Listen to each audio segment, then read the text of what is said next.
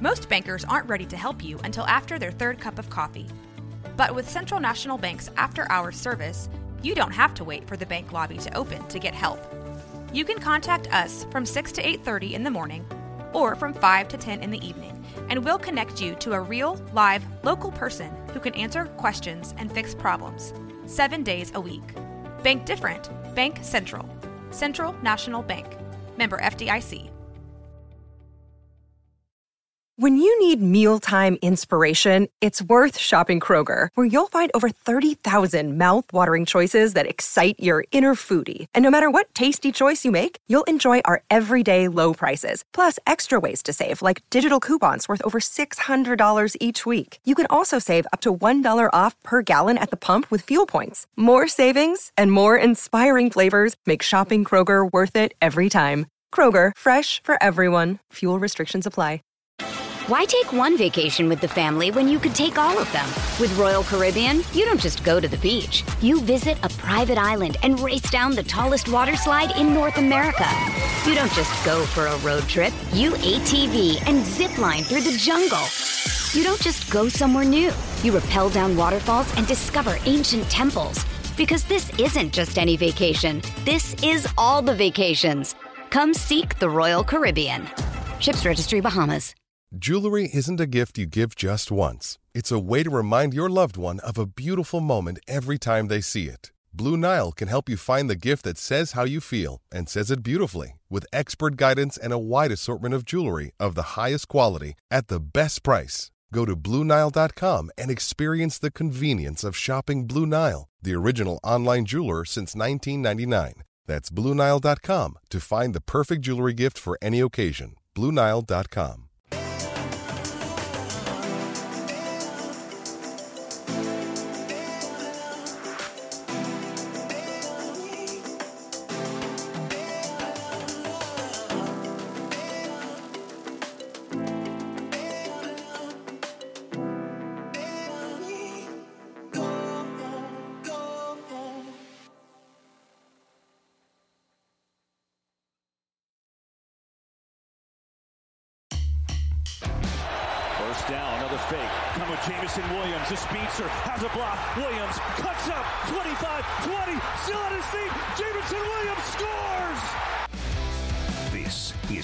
365 Sports, powered by Sicem365.com. Here's Purdy with a lot of time. Steps into one. Launching deep, going for Brandon Aiyuk. It is. Oh, he caught it off the ricochet. Penalty. Is he in? 365 Sports is presented by IdealMRI.com. High quality MRIs for $497 or less. IdealMRI.com. Your health is important, so is your budget. Third down. Four man rush. Purdy in some trouble. Escapes. Looking for the first down. He's got it and more. Brock Purdy with the legs inside the 30. 365 Sports is also brought to you by Texas Farm Bureau Insurance, protecting Texans since 1952. Here's Kansas City from the 19, throwing at the goal line, and it's caught by Kelce for the touchdown. Have you subscribed to our YouTube channel? Search 365 Sports on YouTube. Brought to you by TFNB, your bank for life. Second and eight from the nine. Jackson to Flowers. He dives. The ball came out. It's recovered by Kansas City. Did the ball come out before he broke the plane? 365 Sports is turbocharged by Unite Private Networks. Find out more at uniteprivatenetworks.com. Second and 10 to the end zone again, and it is intercepted. Intercepted by Deon Bush, who just came in two plays ago for Mike Edwards. Now, here's David Smoak, Paul Catalina, and Craig Smoak. It is finally here. The uniqueness of the Big 12 with the 16 teams, four incoming teams, two on their way out. The Big 12 football schedule was released right on time, as they said, around 10 o'clock or so this morning. We will break that down a little bit, and over the next three days, actually four days, we will have guests and analysts from all 16 of the Big 12 teams that begin when they all join Arizona, Arizona State, Utah, and of course Colorado. We're going to break down Baylor's schedule, but we'll also have uh, analysts from Oklahoma State, from Houston, uh, from BYU, also TCU, and then we'll start back up with others tomorrow and on Thursday and Friday. Craig Smoak and Paul Catalina. I'm David Smoak. Thank you as always for your time today. And whenever you give us your time, it appreci- we're appreciative of it here on 365 Sports. So we're going to put up a screen that's going to look like Chinese because it's well, it's everywhere, but it just goes to show you there we are. It's hard to read, I get it, but just to show you how about lapping this baby up from Arizona all the way down to West Virginia, country roads, and everything else in between? And there are a few particular parts of the schedule. We'll also read some of what you, as a fan of any of the Big 12 teams, whoever that might be, your take on what you see, for example, if you're an Iowa State fan. So, here, Utah and BYU, Colorado, and Air Force. The first thing I saw when I looked at the Baylor schedule was, my goodness, four consecutive weeks against either the state of Colorado or the state of Utah. The Utah game, of course, is a non conference game. Arizona has one of those too that's a conference team, but not a conference game. But that's what I saw with Baylor. They will have four consecutive games two home, two away with Air Force and BYU, Utah, and also playing uh, at Deion Sanders and Colorado in Boulder. Yeah, it's um, look. I don't think anybody. It's a pretty balanced schedule. I mean, the top five is going to go into the later on today is going to go into the hardest uh, games I think that are that are on it, but. Um, or the hardest schedules for for individual teams, but it's pretty balanced. And plus, we don't really there's we don't really have concrete evidence of what the Big 12 is going to be in its new form because this is this is all new. So according to Utah fans, they're going to run through it like Swiss cheese based on what I've seen so far. All right. And, and, and look, maybe they will. I mean, we'll, we'll see, but like everything's going to be different and it's all going to be, you know, to be seen. But yeah, it's um it's really really uh, interesting when you look at uh, Jack actually did this uh, a ton of work on this about miles traveled.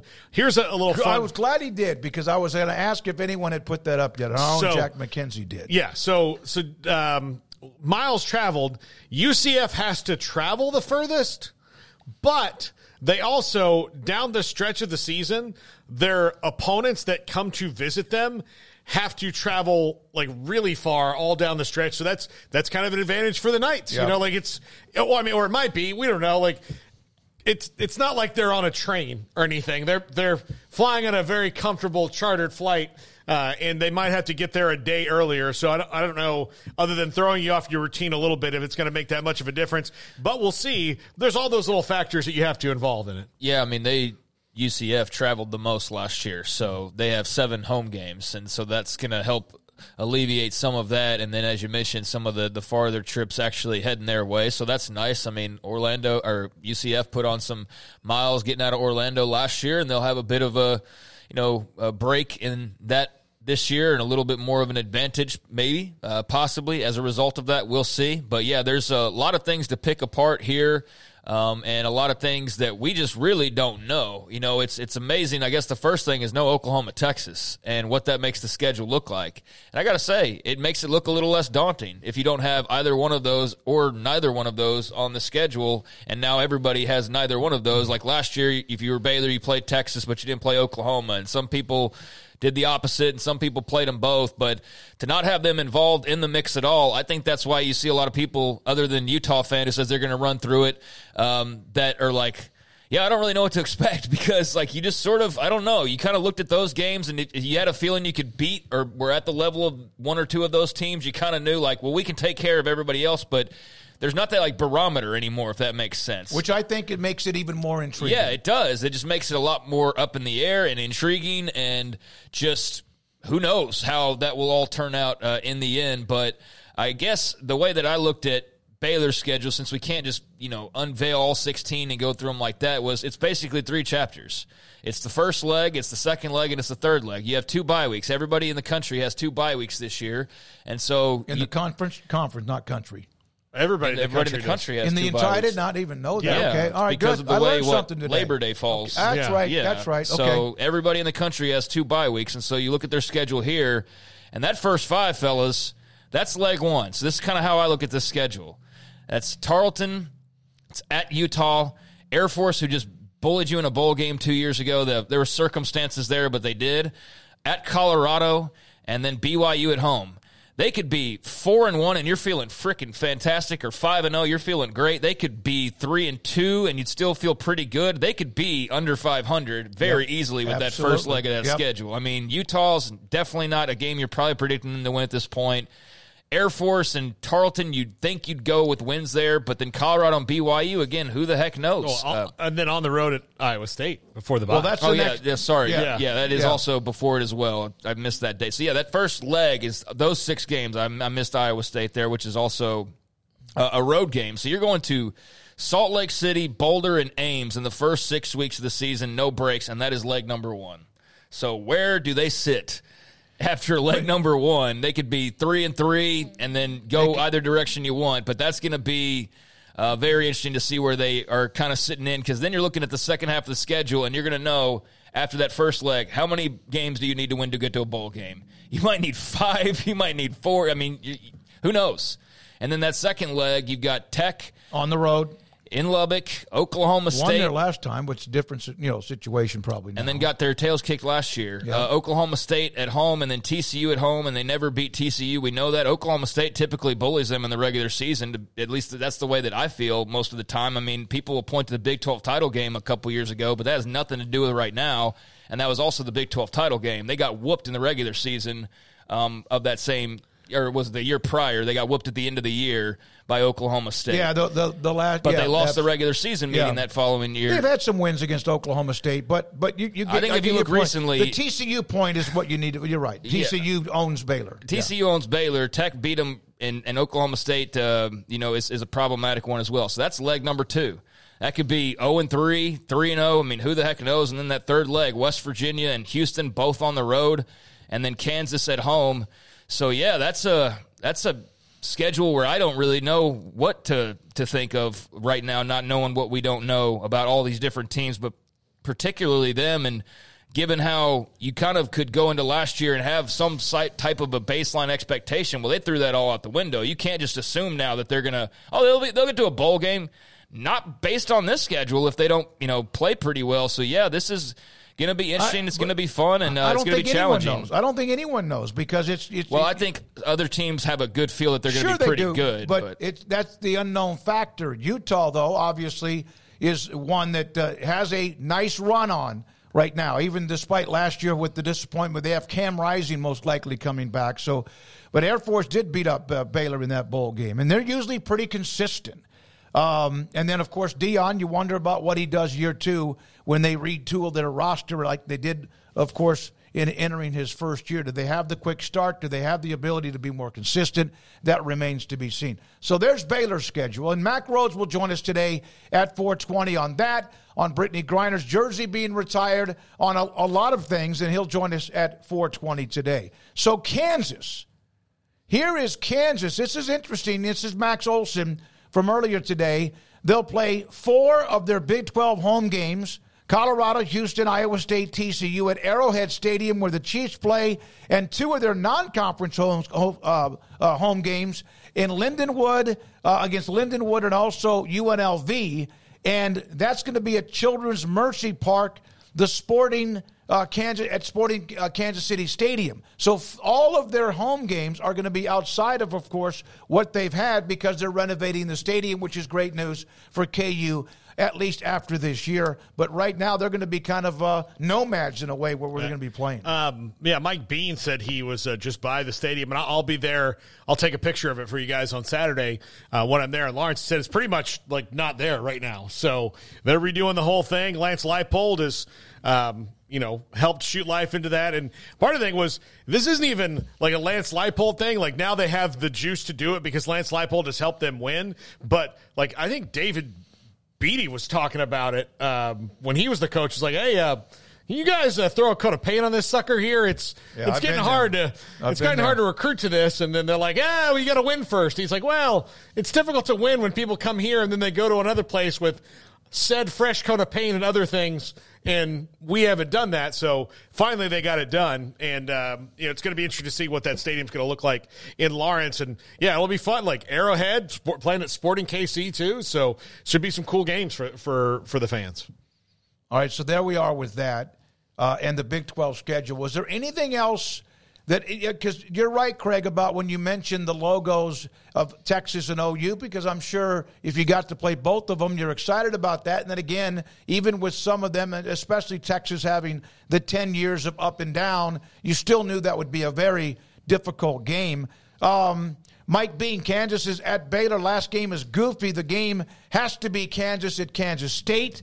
Uh, that's from Mike Bean, a KU sta- fan. Someone mentioned that Texas Tech has the easiest schedule. Um, Mike Bean said it can't be any easier than KU. We miss Utah, Arizona, and Oklahoma State. Yep. There you go. And so everybody has their own opinion based on the fan base of who you like. MC Gusto, UCF got a very favorable schedule in terms of travel, opponents, and weather because that's something we don't look at until like November, that weather in late October and also in November. So there's the comment. And Scotty B saying that Arizona State's schedule is brutal. Uh, Old Texas Tech man, 9th of November versus Colorado, November 23rd at Oklahoma State, November 30th at West Virginia. He listed all the games of Texas Tech. You can do that if you want, but the bottom line is we would like your reaction as a fan of a certain school of what you actually see. Kim Coulter thinks Arizona State. My boys will be looking places to hide if Arizona State, like I think, might go 1 and 12. I can't imagine that, but uh, there we are uh, with that Big 12 schedule. So I'm just glad it's out. Thank God it is out. Well, All right. Uh, yeah, there's a couple of other things I want to get to here, and yeah, we can't go over every single yes, we don't every single schedule. So if you want to just give your comments, then uh, that'd be great in the chat room. But I noticed one of the big complaints was BYU and Utah not on rivalry week. I saw that. Saw that all over Twitter. I mean, and I just don't know what to tell folks. I know it's a new Big 12 and there's new fans, and so you don't quite get how it works. But guys, the Big 12's never had a big rivalry week to end the year. I mean, it's never been like here's. I mean, Bedlam was at the end of the year, but that wasn't even the case a year ago.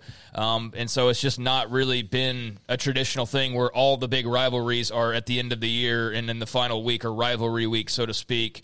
Um, and I think too, another point that I saw brought up was given the TV deals now um, if you were to do that, and let's let's do Arizona, Arizona State at the uh, very end. Well, that one is actually going to be there at the very end, Arizona and Arizona State. So you will have that one, for example, but um, you're not going to sit there and throw all your biggest games on the very end, and then one of them's on ESPN Plus because there's not enough room on TV, and that's unfortunately the way that it is now with the contracts. Is that you know, the SEC and the Big Ten have bought up so much real estate, or so much real estate's been bought up of theirs that I think that's probably calculated on the Big 12's part. Of if you throw all of your biggest games on the same weekend, you run that risk of there's not going to be room or good spots for them, and so you try to spread it out. That's my theory. At least we can talk to Mack Rhoades well, about that. I saw a Utah fan saying that too. That yeah, they like it at the end of November, but you can't like shoot your wad well, the last week of November. It's all spread out based on the rivalries well, that are left within the Big 12. Well, and just so so people who may not be completely familiar with it,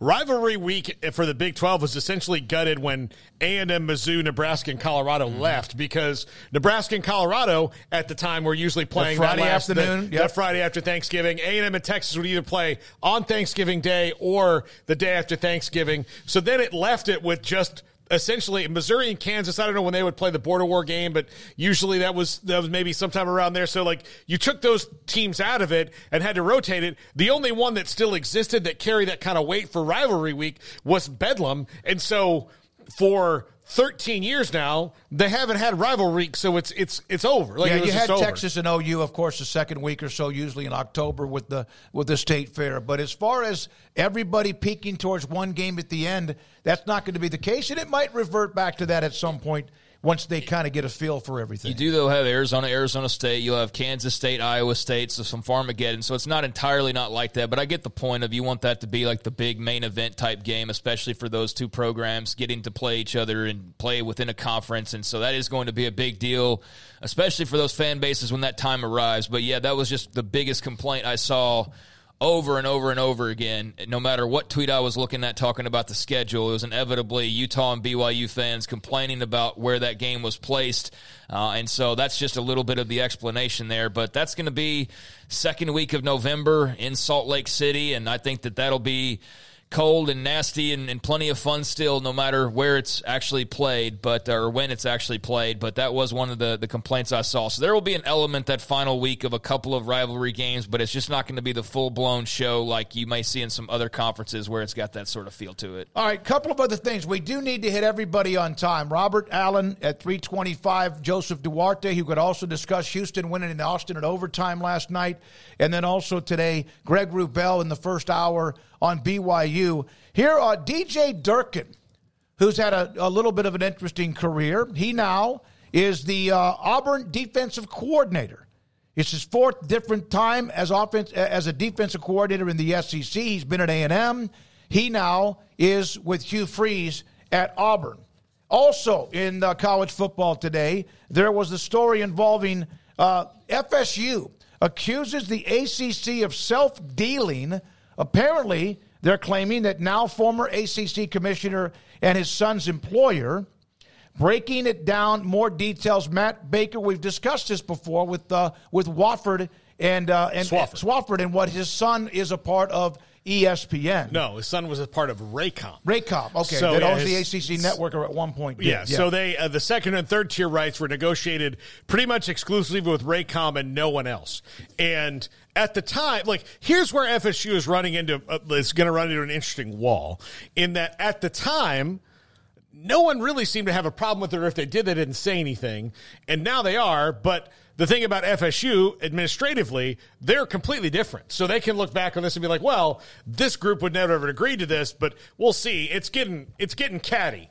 Like between the two of them, and things like this is why we will never see a trial in this case. It will be settled, and it will be kind of boring at the end, and it's just going to be the ACC and Florida State going, "What? How big is the check?" Because I don't think either one of these sides want the the correspondence of the details of this to come out because it's not going to make either of them look great.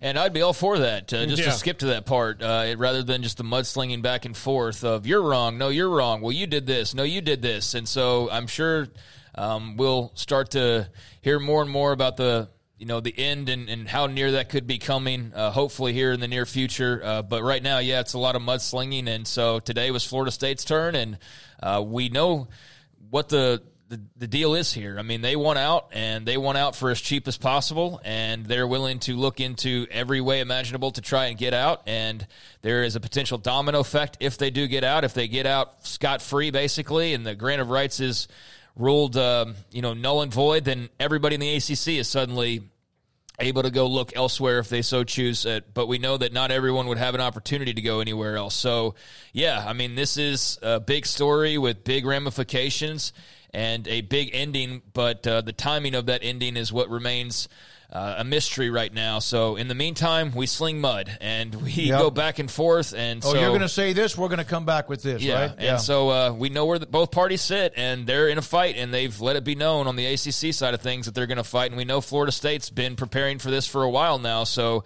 yeah, I don't know who uh, you know, strikes first in terms of trying to agree to, to an ending here or, or how that is going to work. But uh, I would imagine that uh, everybody would like to have as quick a resolution as possible rather than this be a thing that you drag out for the next year or two and then everybody's sitting here with bigger legal bills and not happy with where they are. So, yeah, that's going to be interesting to see the next step taken there. When we come back, we go rapid fire and discuss the reaction from those who cover specific schools. Uh, Oklahoma State, TCU at four. BYU at about 350. Joseph Duarte on Houston around 340 and then we do more tomorrow and also on Thursday and get their feedback on what has been the reaction, especially off the top with the schedule being released earlier today. And this is 365 Sports. Stonewood Dental, Robinson, Texas. Um, it is a, a, great place to help you if you need to catch up because you have not been taking care of your dental work, or if you have been, well, there's a great place to continue to get every six months your teeth cleaned uh, and make sure that there's nothing that shouldn't be or should be there. For example, a cavity or a cracked tooth or something. Uh, Dr. Steve Childress is fantastic. He has helped me in so many ways understand a game plan of instead of trying to do everything at once with my dental work, here's what we're going to do now. This is why, because then we can do this, and we'll watch for this, and then eventually get to that down the road. And I've been through a lot of different uh, procedures and a lot of different work, and it feels great. Feeling without that, I'm like, oh my God, it was always something right about the time I felt good. There's a sharp pain. I have gotten so much fixed and also being so much smarter with my dental work. That's what Dr. Steve Childress can do. A great staff from teeth cleaning to something more serious, oral surgery. Dr. Steve Childress, Stonewood Dental in Robinson, Texas. Drive into the new year with confidence and excitement during the Start Something New sales event at Allen Samuels in Waco. Get incredible deals on our entire selection of new Ram trucks, Jeeps, SUVs, Chrysler sedans, or a sporty Dodge. Get more for less guaranteed. More value, more selection, more service, more trade in allowance, and even more competitive financing. Hurry in and start 2024 with a bang. Shop the greatest selection of inventory in Central Texas at Allen Samuels in Waco. In store or online at AllenSamuelsDCJ.com and make it unforgettable unforgettable. Pioneer Steel and Pipe opened their doors in 1943 and they have never wavered with their focus on great product and customer service, relationships with a handshake, making sure you, the customer, is satisfied. Their new facility is now twice the size, allowing new inventory, higher quantities, and in a much more organized fashion.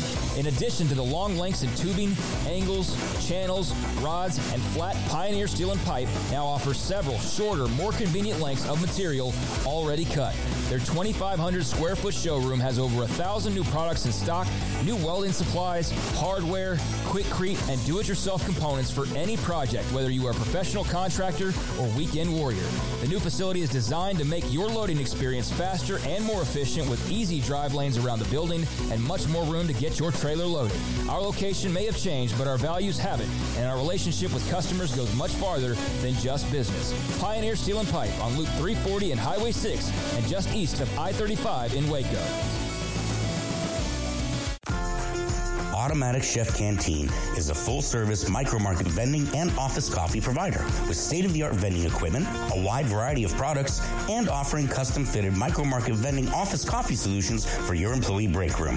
You want a full break room solution and a workplace oasis? Well, Automatic Chef Canteen, locally owned and operated for over 50 years in Central Texas, also includes in house mechanics on call 24 7 for fast, reliable service and maintenance.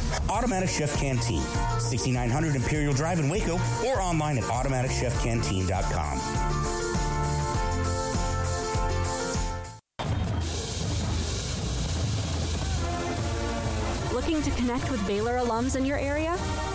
Baylor alumni can help. Looking to host a watch party in your city? Baylor alumni can get you started. Want to step out in your community and serve with other alums? Baylor alumni is your connection with the university and each other. Let's get started. Learn how at baylor.edu slash alumni.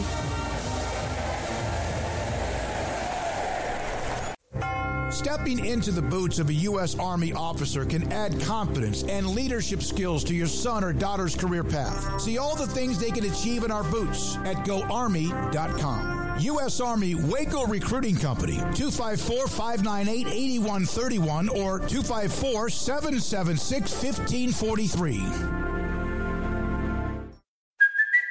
It's Kaley Cuoco for Priceline. Ready to go to your happy place for a happy price? Well, why didn't you say so? Just download the Priceline app right now and save up to 60% on hotels. So, whether it's Cousin Kevin's Kazoo concert in Kansas City, go Kevin, or Becky's Bachelorette Bash in Bermuda, you never have to miss a trip ever again. So, download the Priceline app today. Your savings are waiting. Go to your happy place for a happy price. Go to your happy price, Priceline. Why take one vacation with the family when you could take all of them? With Royal Caribbean, you don't just go to the beach. You visit a private island and race down the tallest water slide in North America. You don't just go for a road trip. You ATV and zip line through the jungle. You don't just go somewhere new. You rappel down waterfalls and discover ancient temples. Because this isn't just any vacation. This is all the vacations. Come seek the Royal Caribbean. Ships Registry Bahamas. This is 365 Sports. The 3 o'clock hour is sponsored by Waco Custom Marketplace. Meats, sweets, Texas treats, and a cut above the rest. 425 Lake Air Drive, Waco. Robert Allen, sideline reporter. Oklahoma State Cowboys joined us 365 Sports. Joseph Duarte around the corner. So, Robert, when you have a schedule and there's no Oklahoma or Texas logo, and I know last year there was no Texas logo until they played in the championship game, but there's other ones now that are a part of this. What is the original reaction to this schedule for Mike Gundy and the football team?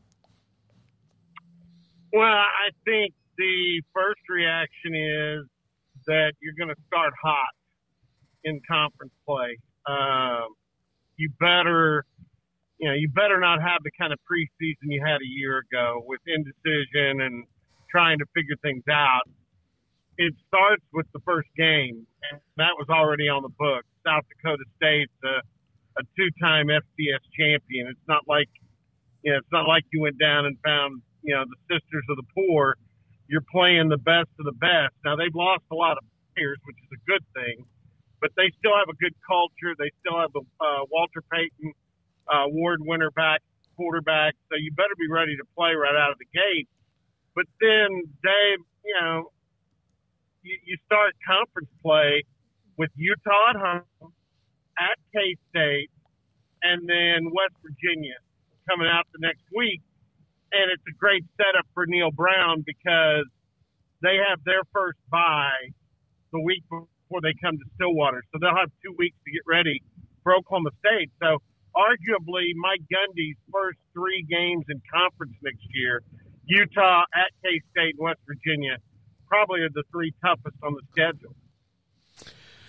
Robert, how do you? I mean, when you look at the whole schedule, just looking at for everybody, no Texas, no Oklahoma. How does that change the landscape of how you look at the the ebbs and flows of the season? Well, I, I, I here's what I did, guys, and and I I have reservations about telling you this because Baylor's not on the list, but I think you guys are smart enough to figure out why. In fact, I know you know why. I went through and I picked six teams that I think are easily at this stage. It changes. West Virginia was picked dead last a year Mm-hmm. ago. They're in my six right now, and so my top six in the league would be Utah, Arizona of the newbies, um, Oklahoma State, Kansas State, Kansas, and West Virginia. To me, those are the six teams I look at that you better be you better be ready to play. And so what I did was I went through and obviously I first looked at what Oklahoma State had with those three, and they only have three, but they're one, two, and three on the schedule. Uh, and then I went through everybody else. The other thing I always look at too, because so many of these coaches, and maybe it's because Mike Gundy's so good at it, they're so good out of off weeks. I mean, Oklahoma State turned their season around last week with the bye week. They're two and two coming home from Ames. They have the bye week. It's one of the best bye weeks I've ever seen. And they go beat K State on a Friday night when no one thought they would. And then boom, they launch. So I look at bye week. Oklahoma State's got two opponents that have bye week coming into Stillwater. One of them is West Virginia, like I mentioned. The other one is Arizona State, and we saw them non-conference last year. I think I think Coach Dillingham's doing a good job. They should be better this year, and with two weeks to prepare for the trip to Stillwater, you know that that gives them a little bit of an edge in the setup. So those are the things I look at, and just with with my six, I think Colorado, BYU, and um, who was it? Colorado, BYU, and Arizona State have the three most difficult schedules. The easiest schedule by far is Cincinnati. That's that's just the way I grade it now. Now, by the time you play the game next year, Baylor, they may use the portal. They may have the turnaround that an Oklahoma State or a West Virginia had. And now they become one of the six during the middle of the year. But going into it, you got to rank it off what you see at, at this stage. Robert, uh, last year was all about saying goodbyes to, to Texas and Oklahoma, and, and some hellos as well to the four new, and now some four, four new as well, and, and, a bit of a reunion there with Colorado. I know that they played back in 2016 uh, out of conference, uh, Oklahoma State and and Colorado. Uh, blowout win for the Cowboys down in San Antonio. But do you have any particular? Is there any memory whatsoever of, of Oklahoma State and Colorado that, that comes to mind from back in the Big 12 days? No, but ask me after Thanksgiving week if they yeah. put that game at night. It's a blowing snowstorm in yeah. Boulder.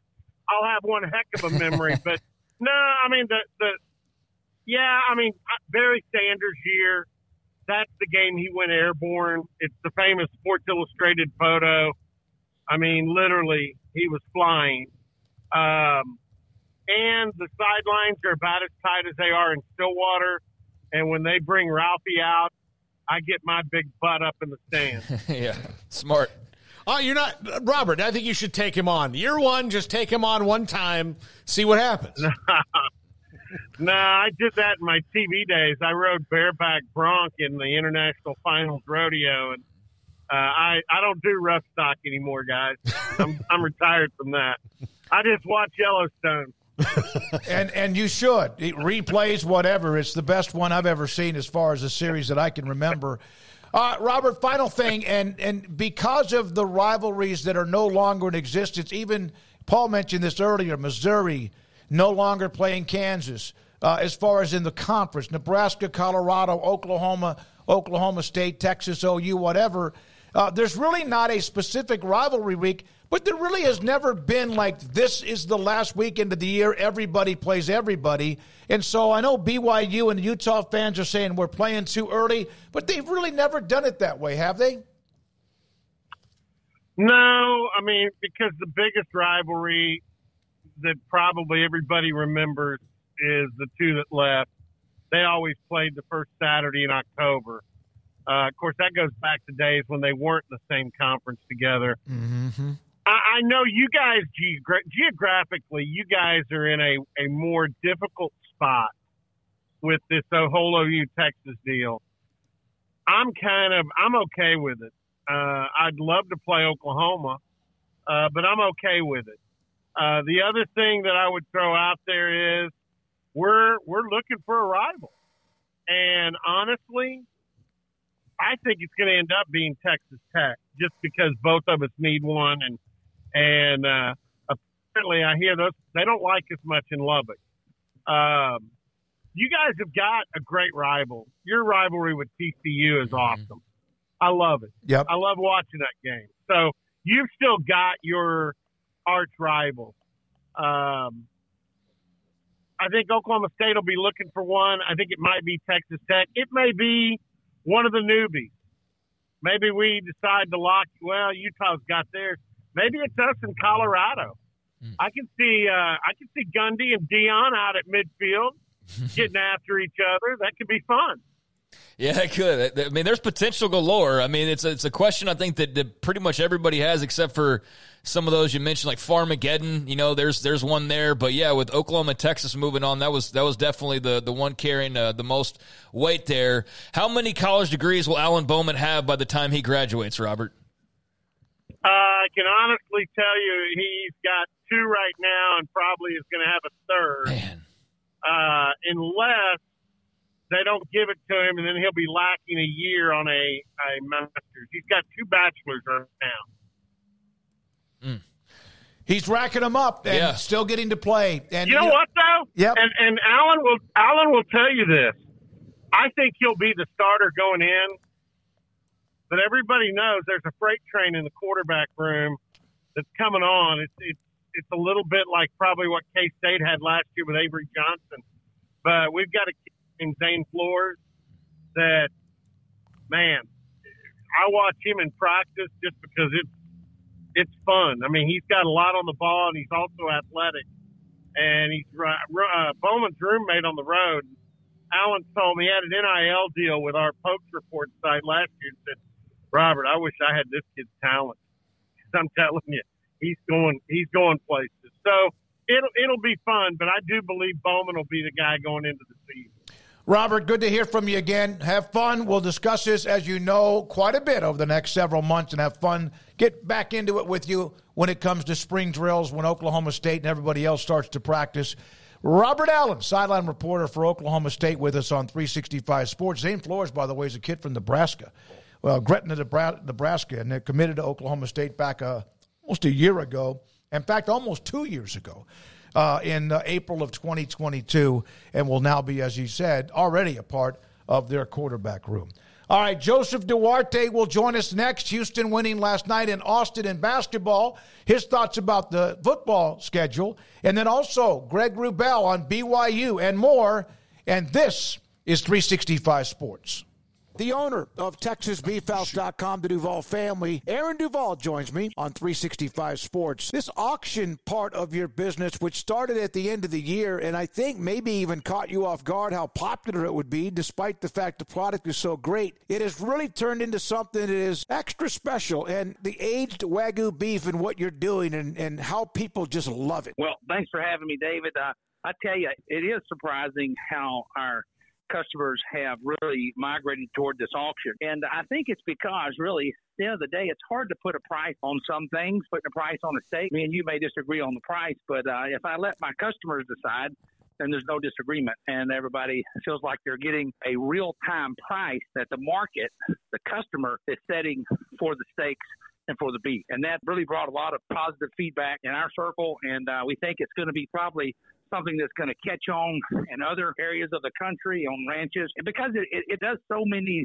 things that are positive at so many levels. One, it, like I said, it gives the customer, they get to buy how much meat they want, when they want it, and at the price they want. I think that answers a lot of the demand in the market for high quality premium beef is have access to that beef. I believe this will be your third one. Did you ever expect this kind of reaction? We did not. And actually, I was probably, honestly, a pessimist at this. I, I really didn't know just how auctions uh, would be attended. But actually, everyone's connectivity and being online, it's so easy. It's become easy access to the ranch, and it takes our customer straight to the ranch. The last person to touch their beef is the rancher. In the day's market, the animals go from the rancher to the buyer to the feedlot to the packer, then to a distributor, and then to a grocery store or restaurant. So so many steps that the beef goes through where different people handle it, eat it, treat it differently than what your rancher is going to treat it. We simplify the equation and take a lot of people out, a lot of middlemen out of the equation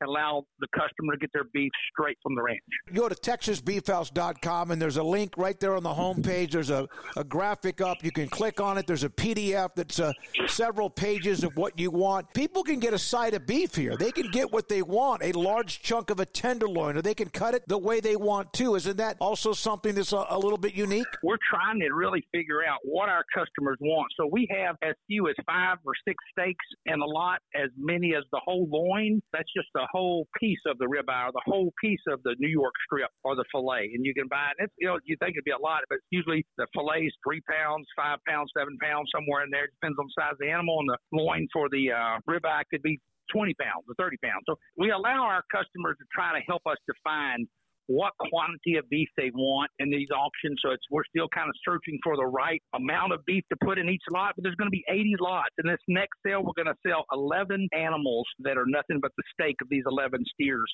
And so we think it's going to be a, a, tremendous offering. It's some our best beef we've had. Our beef just keeps getting better and better because of our genetic pursuit for this quality animal that brings marbling and tenderness. That is the pursuit of Texas Beef House is premium quality beef. It focuses on tenderness and marbling. Well, I sent you a picture uh, Saturday night with the one that I was about to cook, and it was, of course, the marbling is phenomenal. The taste is incredible. And many of our viewers who have bought your product and even done it online or, or in person. And, and I think that's what also makes it special. You can be at your ranch just outside of Tyler in White House at Texas Beef House, the Duvall Ranch, or you can go online. And as you said, pick and choose as you want, watch it and, and get it as you want. Aaron, why is farm raised aged Wagyu beef so special? Number one is the quality. You just can't escape that when someone sits down to have a steak, they expect a good eating experience. And people will pay for that. And we're looking for the return customer that when they eat our steak, they want to come back and get another one. We really, really pride ourselves on having a, pro- a quality product. We take care of that animal from the birth of that calf to the harvest. We know everything that goes in them and everything that doesn't go in them, and there's no hormones, no antibiotics, no steroids. These cattle get only grass and grain. We age that beef so that the whole beef is aged. So when you buy hamburger, it's aged. Every cut of steak is aged. That just adds an extra level of quality to the beef. That's what we're pursuing is the best premium beef we can bring to the market. David, this is the best kept secret in Texas is Texas Beef House. And we're trying to get it out there. We really appreciate being partners with you guys, Sicem 365. And, and we just hope that we're able to get the message out. We are here to stay and that we have a product that we really think is unique and different than any piece of beef you're going to get anywhere else. Wagyu and Angus steak auction Tuesday, January 30th. That's this Tuesday. You can bid in person. It's on Farm Road 756 in Tyler at TexasBeefHouse.com. That's this Tuesday. Tuesday evening, they're going to also have food. And then you can get involved and get what you want at TexasBeefHouse.com. This is 365 Sports. The Sicem 365 app is brought to you by Allen Samuels Dodge Chrysler Jeep Ram Fiat. Come by, let's be friends. Joseph Duarte, Houston Chronicles, been a, a busy man last night in Austin, Texas, and Houston go overtime, and, and Houston comes out with a win, and they are fun to watch, man, unless you're playing them. And Joseph joins us on 365 Sports. We also want to discuss the uh, Cougars football schedule in the Big 12. But let's start with last night. It was it wasn't easy. Texas scored more points against them than anybody, and you would think, okay, well the game's in overtime, but Texas didn't score for the first, I think, three minutes of overtime. Joseph just getting into Austin, beating a talented team, and getting out of town.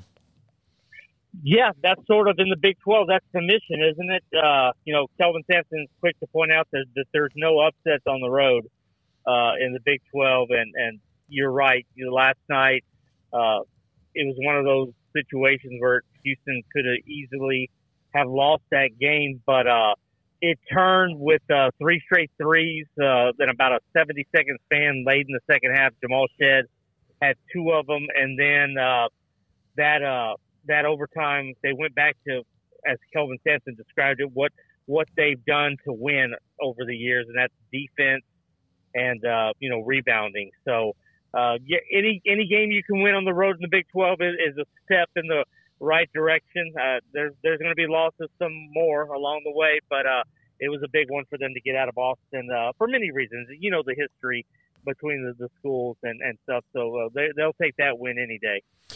Joseph, um, clearly, you know, they didn't really need to build a Big 12 roster like say the football team did. They were they were pretty much there, you know, when it started because of what Houston basketball has been over the last, you know, seven, eight, nine, ten years. But now that they are, are there, do you see a difference in the team to have sustainability in the Big 12? Like it's even maybe a little bit better than it was before? Explain that again. I'm so, I'm sorry. In terms of you're talking about roster building. Yeah, they had a roster that was ready to go in the Big 12. Like they didn't have to do Yeah, that like absolutely. football would. But is it even maybe even a little bit better than you expected uh, early on? Did he enhance it even more so going into this year? You know, I, I, I think it's just a, it was a continuation. I don't I don't think it was ex, exactly just pointing to all right, this was year one of the Big Twelve. I just think that they have done such a good job of, of being able to identify.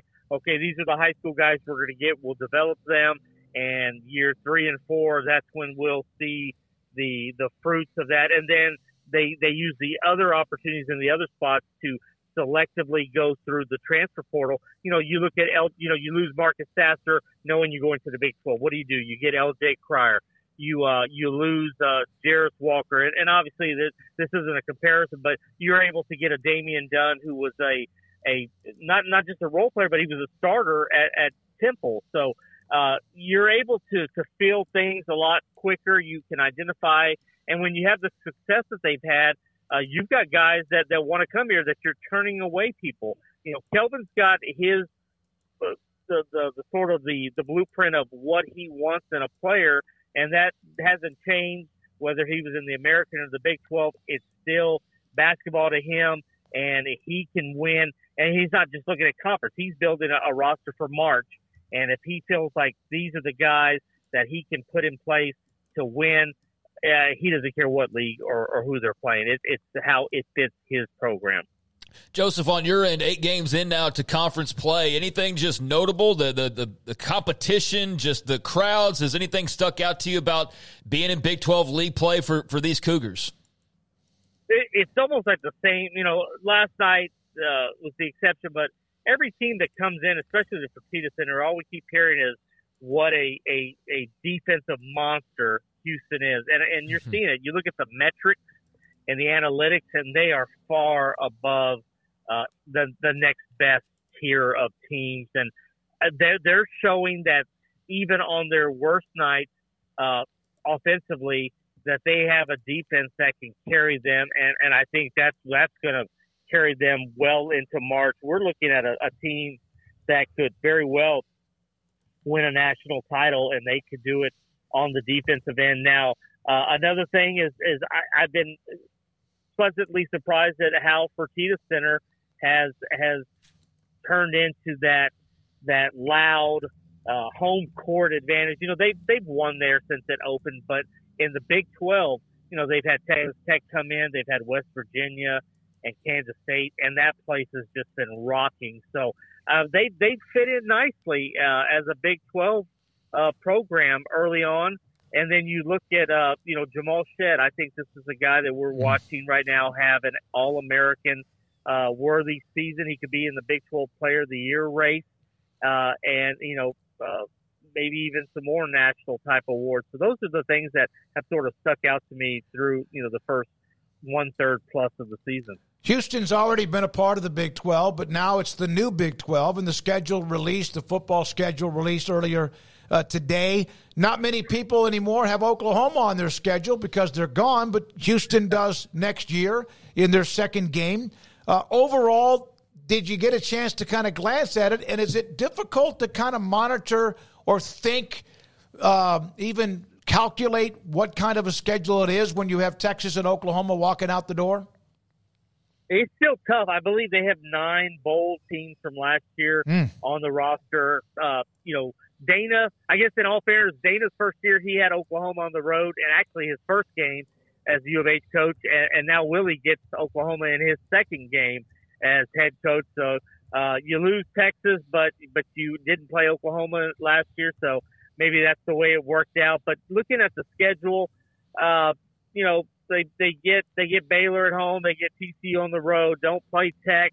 Uh, I thought it was interesting that uh, two really tough games on the road will be to end the year. They go to Arizona uh, in, in the middle of November, and then they go to BYU on the very last game of the regular season, and no telling what the weather could be like in Provo for that one. Uh, you mix in, you know, some of the some of the familiar teams. Uh, they get Utah at home. Uh, that'll be one of the the Pac-12 newcomers. And then you know you you have uh, got teams like Iowa State and, and Cincinnati. So it, it it shapes up to be really tough. Uh, I think it'll we don't quite know yet how Willie Fritz's team's going to look until we get through spring.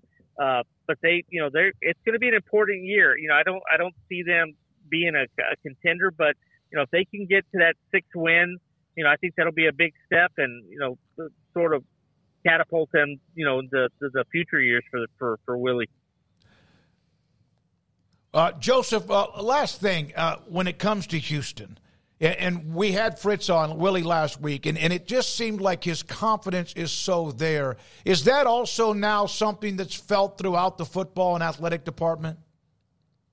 It is, and you know, to to, to borrow a line from from the press conference when Tillman Fertitta spoke, you know, they feel like there's an adult in the room now, and and and whether that's you know, it's I guess it's a shot at Dana. Oh yeah, uh, but you know, they they definitely felt like. Uh, there wasn't direction. There there wasn't that leadership that should be there. Maybe the going through the motions and and and Willie's fired up. Willie wants to be here. Willie has been waiting for a Power Five job, and so to see what he's done in such a short amount of time, especially with recruiting, going from about 102 when Dana got fired to you know making up some ground, getting some guys to the transfer portal uh, you know, he's taking this seriously. He's filled out his his coaching staff, and you know they're ready to get this thing rolling in in the spring. And and on top of that, you have a renewed interest from the fan base. Uh, there's there's that positivity that just wasn't there. It seemed like there just was a black cloud hanging over the program the last you know year and a half uh, of Dana's uh, tenure. So yeah, I, I I really think you know Willie is a, a a not only a program builder, but he's a uniter, and I think that's what they needed uh, after you know really you know four out of five mediocre years under under Dana Holgorsen. Good stuff, Joseph. Uh, great win for Houston because any game in the Big 12 is a great win, but a road game against Texas, uh, winning that game. Joseph Duarte, the Houston Chronicle, with us on 365 Sports, and yeah, they have that that second week. They play UNLV, and uh, and then they go on the road against Oklahoma, and that's a that's kind of a non-conference game that's been there in the past. And I hope that I, I, I, hope that some of the schools in the Big 12, not everybody, not all of you will agree with this, but you try to at least kind of keep some of those games, at least in non conference games. Whether that remains the case or not, I don't know. Uh, that's not a gimme win right out of the gates against UNLV. Uh, Barry Odom and company. I mean, that'll be in Houston, but that's a, a tougher non conference game versus somebody that you might be playing otherwise, like a Prairie View A&M or somebody like that, you can just kind of go, yeah, that's a win. Uh, UNLV actually a bit more interesting with what Barry Odom's done there. So yeah, that first stretch and then going to play in a rival in, in Rice uh, there in the city. Uh, that's your non-con. So that's actually a pretty nice little non-con for Houston. Um, that will be fun to watch them kind of mull their way through and then get into Big 12 play. All right, we're now joined by Greg Wrubell, voice of BYU athletics. And of course, their basketball team has been playing pretty well in the sledgehammer of the Big 12. We'll get to that with Greg. But, Greg, uh, overall, I know there's been talk about the BYU Utah game being early November and not later in November. But overall, what has been the reaction among BYU faithful or the university athletic department when it comes to the schedule released today? Yeah, I think most of the obvious focus went to the BYU Utah game and where it was placed. Not a big deal for me. It's been almost 15 years since uh, that was the last game of the year for these teams and uh, on a regular basis. And so, and and since in the interim they've been hit and miss in terms of the schedule. They've been off each other's schedule multiple times in the last decade plus. So I, I'm okay with it where it is. Uh, and actually, you know, regardless of the outcome in that game uh, you know, winner winning team or losing team, there's a chance to still do some things after that. So it's nice in a, in a way to maybe not have all the eggs in that basket, have everything build up to that. Uh, in, in this way, there's still some things to do after that game. In BYU's situation, they've got KU at home, at ASU, and then Houston at home. So uh, whatever happens against Utah, there's you know there's still some, some ability to, to make movement late in the year uh, after the rivalry game, which may not may be kind of a refreshing thing as well. Uh, you know, you, you play the S, the FCS game to open, which is pretty traditional, but then it's back-to-back away games. And and in a season where BYU could have had seven home games because they have the 5 mm-hmm. home Big 12 games, they're playing two away. Uh, they opted to keep a game in Laramie on the schedule. When they went to the Big 12, they reconfigured a lot of future dates, took a lot of teams off the schedule. They kept Wyoming on the road on that schedule. So they're going to go at SMU, at Wyoming in back to back weeks in early September. So uh, not everyone gives themselves uh, two away games in their three game non conference portion of the schedule. But BYU did that with a power conference team, albeit a new ACC team in SMU, and then a group of five traditional rival in Wyoming. Greg, I know the fans are upset about not having that game. At least some of them are not having the rivalry game in rivalry at the end of the year. That it's in the middle of the year. But um, does that create maybe an advantage with Houston coming in, and God knows what the weather's going to be in late November in Provo, as where you pretty much know what it's going to be in Houston? Yeah, uh, you, you you take a warm weather team uh, to the mountains on November 30th. I mean, that's anyone's guess. And so, yeah, I, I think BYU gets an advantage with altitude and weather with that game against that team in a game that might mean something. Absolutely. Greg, any um, I guess, history with either of the Arizona schools or Colorado? I mean, we know there, there's some teams in the Big 12 still searching for their rival, and here comes Utah for BYU and vice versa. But any kind of background really that's notable for those who don't follow BYU football with any of the other three newcomers? Oh yeah. Well, first of all, uh, Colorado they won't see till next year, so uh, Colorado's a 2025 thing. But of those other three schools, if you want to go back in the day, uh, the old WAC, BYU, Arizona, Arizona State, and Utah were all conference members uh, of the old WAC back in the 70s. And so uh, they started playing football against each other a long time ago. That is BYU and Arizona and Arizona State. So BYU's played Arizona uh, 25 times already, and BYU's played Arizona State uh, 28 times. And, and then you go to Utah, and well, that's you know that, that that's 95 games. So um, these the, the, these Big 12 newcomers are pretty familiar to uh, the, the Big 12 newcomers are familiar to BYU, with the exception of Colorado. Fewer games against you, despite the fact they're mountain border brethren. They don't play Colorado a lot, and they won't see until 25. You know what? What about the travel with BYU, Utah, Arizona, Arizona State? Obviously, out to the west, and then UCF has got a very long schedule on some of the road games, but they have a lot of teams that are coming a long way to go play them as well. Is that is there anything there that you see as a quirk when it comes to that? Now BYU goes by home game, home game to Orlando within a bye. So e- even the one East Coast trip comes at a time that's pretty soft for BYU relative to not making back-to-back road games, certainly not making back-to-back long trips. And so uh, the one long, long trip happens in a pretty good spot in the schedule. I do like the fact BYU doesn't leave the state of Utah but for once after October 26th. Hmm. So from, from late October to, to the end of November, BYU leaves the state once, and it's only to go down to Tempe. So I, I think they got a pretty good travel schedule this year. Uh, and again, to me, the heaviest lifting comes in, in those back-to-back away games at SMU and at Wyoming, really off the start of the season before league play even starts. Greg, uh, spring football is going to open up a lot of things for BYU. I know the season, first season of Big 12 didn't go their way, but um, how kind of wide open are our position battles going to be, particularly at quarterback and everything that's going to uh, go on there for the Cougs? Yeah, nothing really happened at, at running back for BYU in the portal, and so you're looking at, at what they had to get better. But at quarterback, that's where news was made because Gerry Bohannon came, mm-hmm.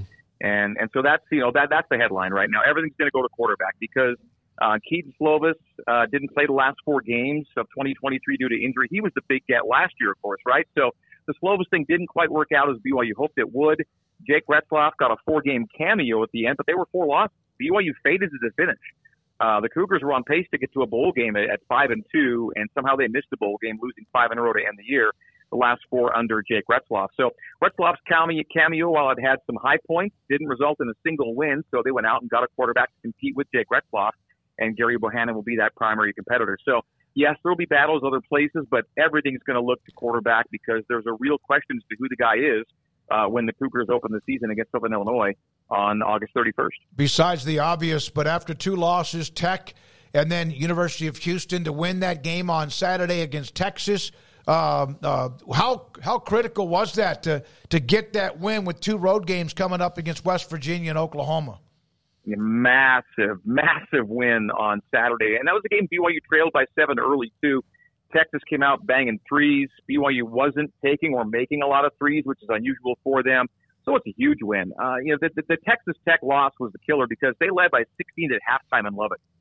And, and then to lose that game, uh, having had such a commanding lead, and then follow that up by getting Houston to a 68-68 tie with two minutes to go, BYU came back from double digits twice in the second half against Houston, got it to a tie ball game, and then could not score in the final two minutes. Had a wide open three for the lead with a guy that you want shooting it. So those those were two tough losses in two very different ways. One where you lose a lead, and another where you're taking on a top five team and have them in a tie ball game in a rabid atmosphere and don't finish it off. So off two tough losses to, to beat Texas the way they did uh, meant everything. You get back in the, you know, you're back in the mix. Three and four and two and five feels like a big difference here in the Big 12. Mm-hmm. And then we saw how well Texas played last night, right? I mean, they, they had, I mean, they're leading Houston by six late, and it looks like okay, Texas is on top of this thing, and then those back to back to back threes by Houston just flipped the game. That said, it goes to overtime, but Texas is clearly a good team, and and that's a good win for BYU because the Longhorns had one back to back ranked teams, back to back ranked games going into the BYU game. So, uh, yeah, really big for BYU. And now the bye comes at a really good time. This is their one midweek bye. A lot of guys to rest up and get healthy. Uh, Morgantown's going to be no joke, though. I know everyone looks at West Virginia right now as kind of a get, but Mm-hmm. I mean, you know, Kansas and Texas probably thought the same thing, and that didn't work out for them. So West Virginia's got their guys back. They're all together now. I I think it's going to be a really, really tough game to win, despite the fact West Virginia is where it is in the standings. All right, so I text you. I was at the Baylor TCU game that went forever and ever and ever. Great win for the Frogs. About the uh, the T-shirts and the students just to clarify what happened, because a lot of people saw that there was the post by Mitch Harper. And the uh, next thing you know, those T-shirts are gone, and everybody immediately likes to point the finger at Texas, and and there's some of that that's uh, deservedly so. But you made the comment that no, this was something BYU asked him to do. Did you even know that was a thing before you got my text? Yeah, no, I, I saw the shirts in the front row uh, before the game, and BYU I think was a better safe than sorry situation. They just didn't want to have anything, you know, become something, and and as a result, you know, either way it's a story, right? Whether they're there or they're get taken off, the fact they were presented visually, you know, it became a story. But I, I think BYU just wanted it to not be a bigger thing than it might already be, and and there was no you know brush back or fight back from the students. It was just a thing that kind of came and went, and you know, I, I don't think it's a huge deal it's just in the timing of everything. Uh, I, I think BYU wanted to make sure it didn't become something more uh, than it was initially, and, and it was something BYU wanted to kind of head off at the pass and just not have it be a deal. And I'm sure Texas wouldn't have raised a big ruckus about it either, but uh, I think they wanted to, you know, be overly sensitive. And they even took some heat for that, right? You know, yeah. I, you know, like they, yeah. this is all good. You know, it's good, clean fun. It's not obscene. It's not offensive. It's just, you know, students being students. But I, I totally understand um, both sides of the coin, and, and not surprised at all that BYU kind of wanted to again extinguish it before it became anything big. Thanks for your time, Greg. Uh, good luck the rest of the way. Enjoy a little bit of a break, and then BYU, as he mentioned, on the road the next couple of games, winning on Saturday at, uh, against Texas. And appreciate his time. The voice of BYU Athletics, Greg Wrubell, with us on 365 Sports when we come back. A couple other notes to get to, including Tennessee is on the clock when it comes to the NCAA. What's so Tennessee, Florida State. Who else? We'll get to that. Florida. Florida. Mack Rhoades, Baylor Director of Athletics, around the corner. Craig's off the radar and Paul's top five. All of that and more. We appreciate your time. If you haven't, please hit the like button. If you haven't, please subscribe if you can. And also spread the word whenever that's possible. And this is 365 Sports. Pioneer Steel and Pipe. Uh, they have pipe, steel, and metal. They have what you need the product to build things, big buildings or even just metal buildings. They have that, and they've had it for a long, long time. And now they have their new location. I keep on saying new, but I guess it technically is just over a year old, just on the east side of I 35 in Waco on what is Loop 340 and Highway 6. Bigger, better, faster, and stronger. Opened their doors in 1943. Now, just imagine all of what has changed during that time of 80 plus years. So many things have changed. The prices, the distribution, heck, even administrations in the economy have gone either one way or the other, and they are still as strong as ever before. And it was time to move into something new, and they are there. Uh, they do a great job. What you need to build something, they have pipe, steel, and metal, and everything else in between. A 2,500 square foot showroom with a thousand new products to show you, and of course, their delivery. What they have to make sure that you load up your trailer, your hauler, your 18 wheeler or pickup truck is better than ever before. Pioneer Steel and Pipe, Loop 340, Highway 6 on the east side of 35 in Waco since 1943. PioneerBoys.com. Developed by Startup Waco, a nonprofit organization, GXG is a program designed to support the entrepreneurial development of Baylor University student athletes through NIL activations. The program helps student athletes maximize their platforms and offers a comprehensive support system for them to create and grow new businesses that not only benefit themselves, but also uplift the local economy. Fans who wish to support student athletes can donate to GXG via the GXG NIL Fund Fund, BaylorBears.com slash GXG. Contributions to support NIL activations through GXG can be made at BaylorBears.com slash GXG. For more information, follow at GXG underscore GreenX Gold on social media and visit the official website www.gxg.startupwaco.com. GXG, empowering student athlete entrepreneurship and uplifting the local economy through NIL NIL activations. When we moved to Texas, we were like fish out of water. We didn't know anyone in our neighborhood until our Texas Farm Bureau insurance agent came to the house. She was so helpful and reassuring, a friendly face with that Texan hospitality I'd heard about. When we purchased a Texas Farm Bureau insurance policy, we knew we were making the right choice. We knew our family would be protected. stop by and see our agents at one of our three McLennan County locations. Coverage and discounts are subject to qualifications and policy terms and may vary by situation. Established in 2007 and independently owned, Alliance Bank Central Texas is committed to helping families and businesses meet their financial goals. From their tellers to their board of directors, they know the importance of superior service and competitive products. Customers have confidence knowing that their financial needs are in good hands. It's your bank, Alliance Bank Central Texas, with two Waco locations 4721 Bosque Boulevard and 191 Archway Drive on Highway 84, and at AllianceBankTexas.com. Member FDIC an equal housing lender. Waco Custom Marketplace is your hometown grocery store with a full service butcher shop and bakery. Hi, this is David Smoak. The butcher shop can take your customized orders for seafood, pork, and poultry and custom cut your favorite steaks from bacon wrap fillets, sirloin steaks, bone in ribeyes, boneless ribeyes, and even prime rib. Cut specifically the way you want, the thickness that you want. They're all delicious. They have Norwegian salmon, mahi mahi, catfish fillets, sliced ham or turkey, variety of cheese, and several options of sausage links, and even regular jalapeno or cheese snack sticks, fresh chicken breast or whole chickens, sliced bacon, pork chops, and ground beef, marinated beef or chicken fajitas, and always large briskets and tri-tip available, plus fresh vegetables. So the great product, customer service, and tradition continues at Waco Custom Marketplace, a full-service butcher shop and bakery, open Monday through Saturday. The Bauer family, Waco Custom Marketplace, 425 Lake Air Drive in Waco, or WacoCustomMarketplace.com. This is 365 Sports, powered by Sicem365.com. The 4 o'clock hour is sponsored by Boozer's Jewelers, the wedding ring store, specializing in custom jewelry and repair, all in house. Now, here's David Smoak, Paul Catalina, and Craig Smoak.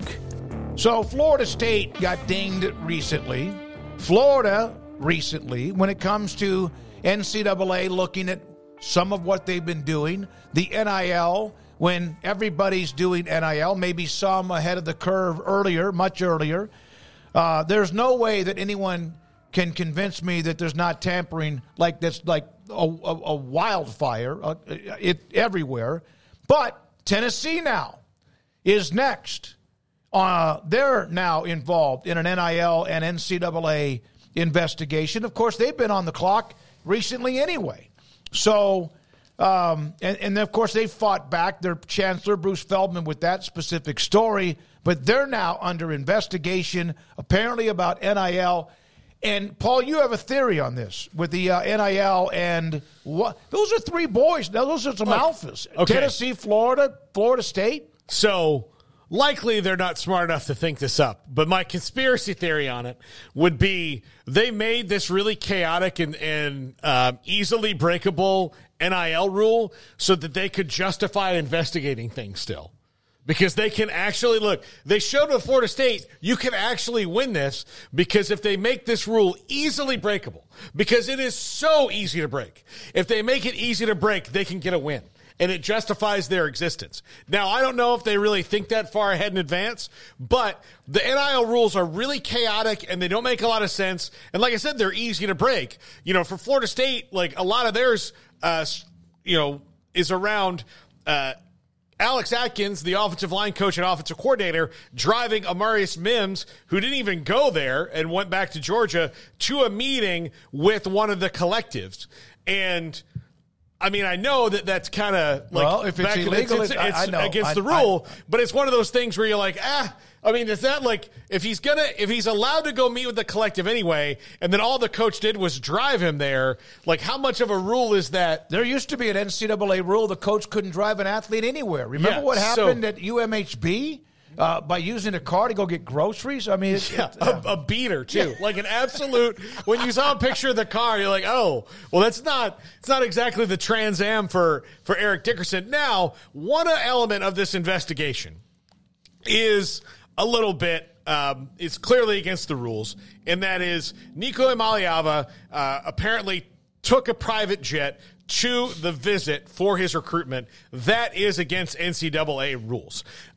Now, again, where they're going to run into a legal thing is if you're about to give this guy money for doing nothing anyway, isn't the private jet thing just kind of peanuts to it in the long run? Now it is against the rules, but we'll see what happens. Plus, they had just been Remember on the hook for why- breaking a lot of rules and la- Craig, last I know time. you want to add. Perry Jones was placed uh, under NCAA investigation because a relative flew him out to a bowl game in San Diego. I think it no, was a preseason Cowboys game. Cowboys game. And and you just there were things. I mean, you, there was just you didn't do anything, but we know that it was happening across the country. Yeah, I think uh, it's you know interesting to see them going after another school. I just I don't know. I I, I don't even know exactly outside of the Ava airplane ride what all is being alleged here. There's not really details on what exactly went on that I've come across. At least I know that was mentioned as part of it, but uh, just that it has to do with their NIL collective. So um, when you have a bunch of sketchy gray area type of rules, and and this is constantly kind of a chaotic situation, it's not surprised that every once in a while somebody's going to get bit by it because they've got to try to make an example of their time spent and their investigations and, and all of that. I mean, otherwise, what are they doing? Uh, and I guess they're hosting championships or they're doing this and that, but they've got to show that they're at least trying to corral NIL to some of their ability. And so I guess this is what those attempts are because, yeah, I mean, if it's as simple as a plane trip, then slap them on the wrist, but that's nothing that's going to like shut down the program or cancel bowl season or anything along those lines. And uh, I think really the most interesting part is not even so much what Tennessee did. I know people rally around and they've got a bunch of big rivals, and therefore there's going to be a lot of, oh, Tennessee cheated on social media.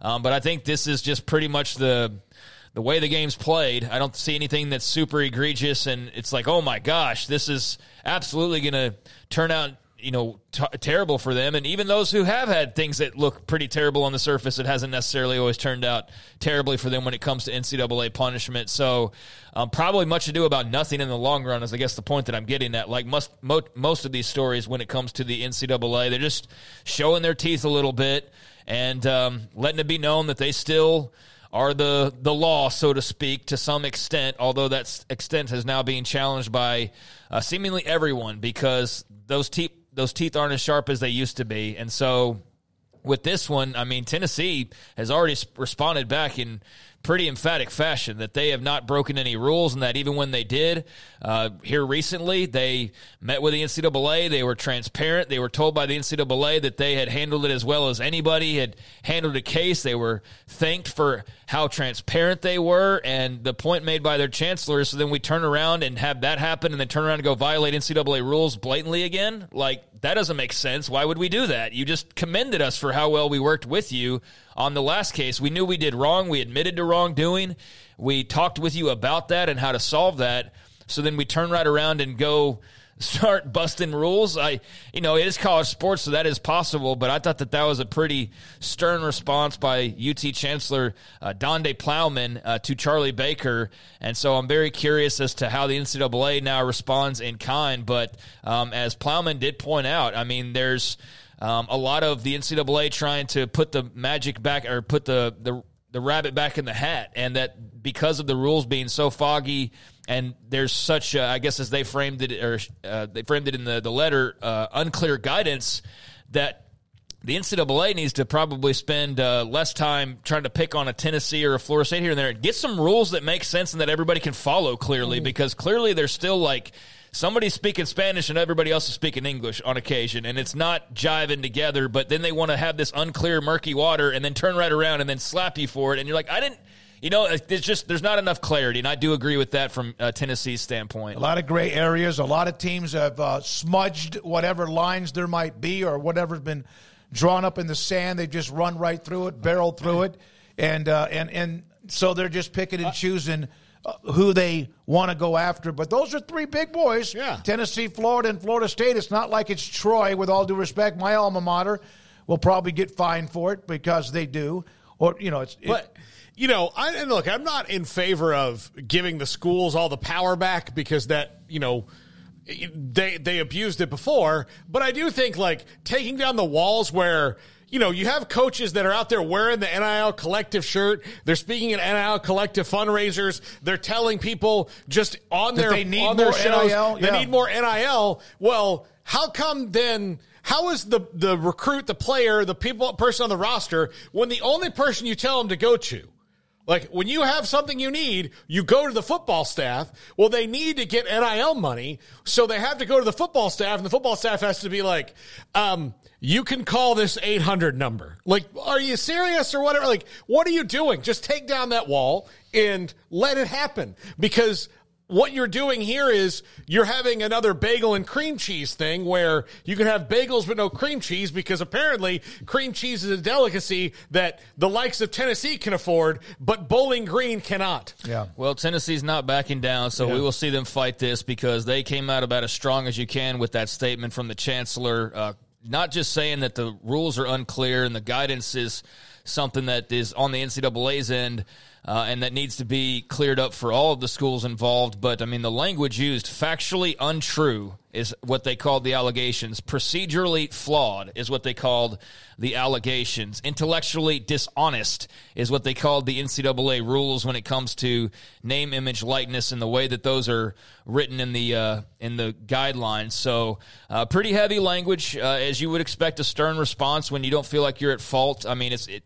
You know, it's one thing if you are flying a recruit and that's blatantly against the rules, but uh, it appears that Tennessee is saying, no, no, no, we're not guilty of, of what we're being alleged to, and your procedures are flawed and your rules are unclear. And so, yeah, we're pushing back on this. And um, this, just throw another little, uh, I guess, uh, another log on the fire that's burning right now. And Tennessee is one of those teams, one of those bigger teams in a big conference that if you talk about breakaways and uh, leaving the NCAA, and that's just, just one of these moments I'm saying that you look at that along the road and you go, yep, that's that's a part where a little bit more got worn away from the NCAA's uh, you know fist of control. So we'll see how that goes down the line. Yeah, they're a dog. They have uh, they have a huge athletic budget, also revenue, and very much a big boy player in uh, college athletics. Even if they had their time where they were down and, and mishitting for quite some time. When we come back, Mack Rhoades, Baylor director of athletics. It's been a while since we had a chance to visit with him. His thoughts about the Foster Pavilion, also the Big 12 schedule, Brittney Griner having her jersey retired, and more. And this is 365 Sports. Richard Carr, Buick GMC Cadillac, they are the people that you can count on. They're the people that I've counted on a couple of different times. I got into uh, some accidents and needed some paint job work, needed some bumps and uh, I guess scrapes uh, taken off of my car or fixed and put back into uh, making it look like new. And well, Richard Carr was able to do that and would never have noticed that I'd gotten into uh, any incidents with my vehicle thanks to the great job that they did. But that's just one of the things that they get done over there. Their body shop, their pros working over there will get your car into tip top shape in absolutely no time at all and will make it very convenient for you if you have to leave your vehicle or uh, you worried about the pricing, things of that nature. Uh, that is something that Richard Carr will take care of with their customer service. So that's just one of my experiences with them. Not to mention when you walk in the lobby there, there's a bunch of people sitting there hard at work trying to give you the best deals and trying to make the car buying process as easy as possible. It was a warm, friendly environment. So if you go over there and see them in person, uh, you can rest assured that you're working with people that you can count on. And that's what Richard Carr has been for over two decades here in the Central Texas area. But not only are they friendly, not only are they great when it comes to customer service or repairing your vehicle, but they also have new vehicles, pre owned vehicles on the lot as well. And right now, one of those new vehicle offerings to take a look at are the Buicks, a perfect combination of first class luxury value like no other sport utility vehicle. Right now, ranked the number one overall brand for new vehicle quality by JD Powers are the Buick Envisions, which offer amazing value.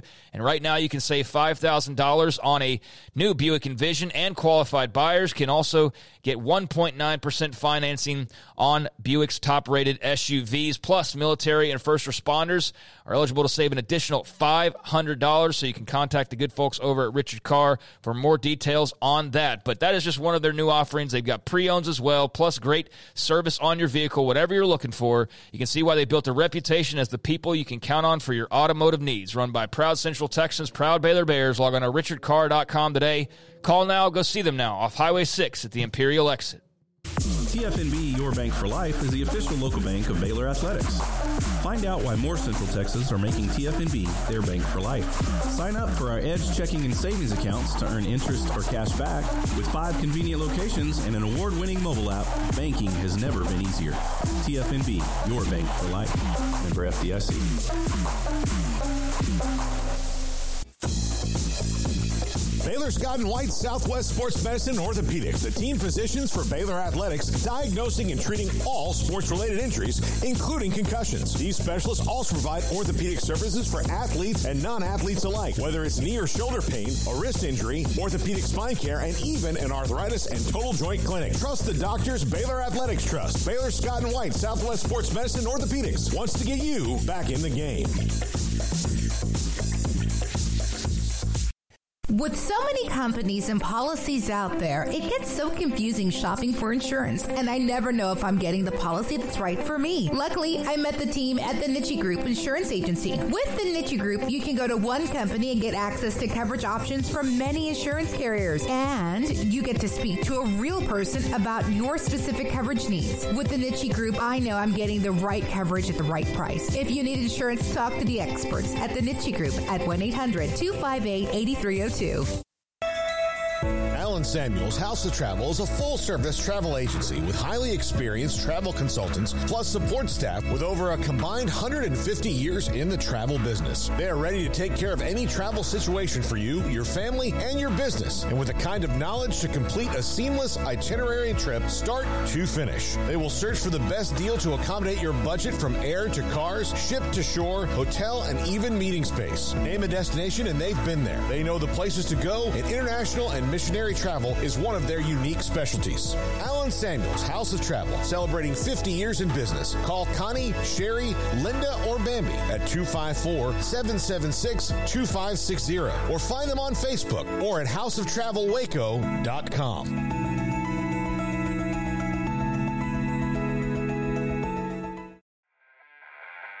This is 365 Sports, powered by Sicem365.com.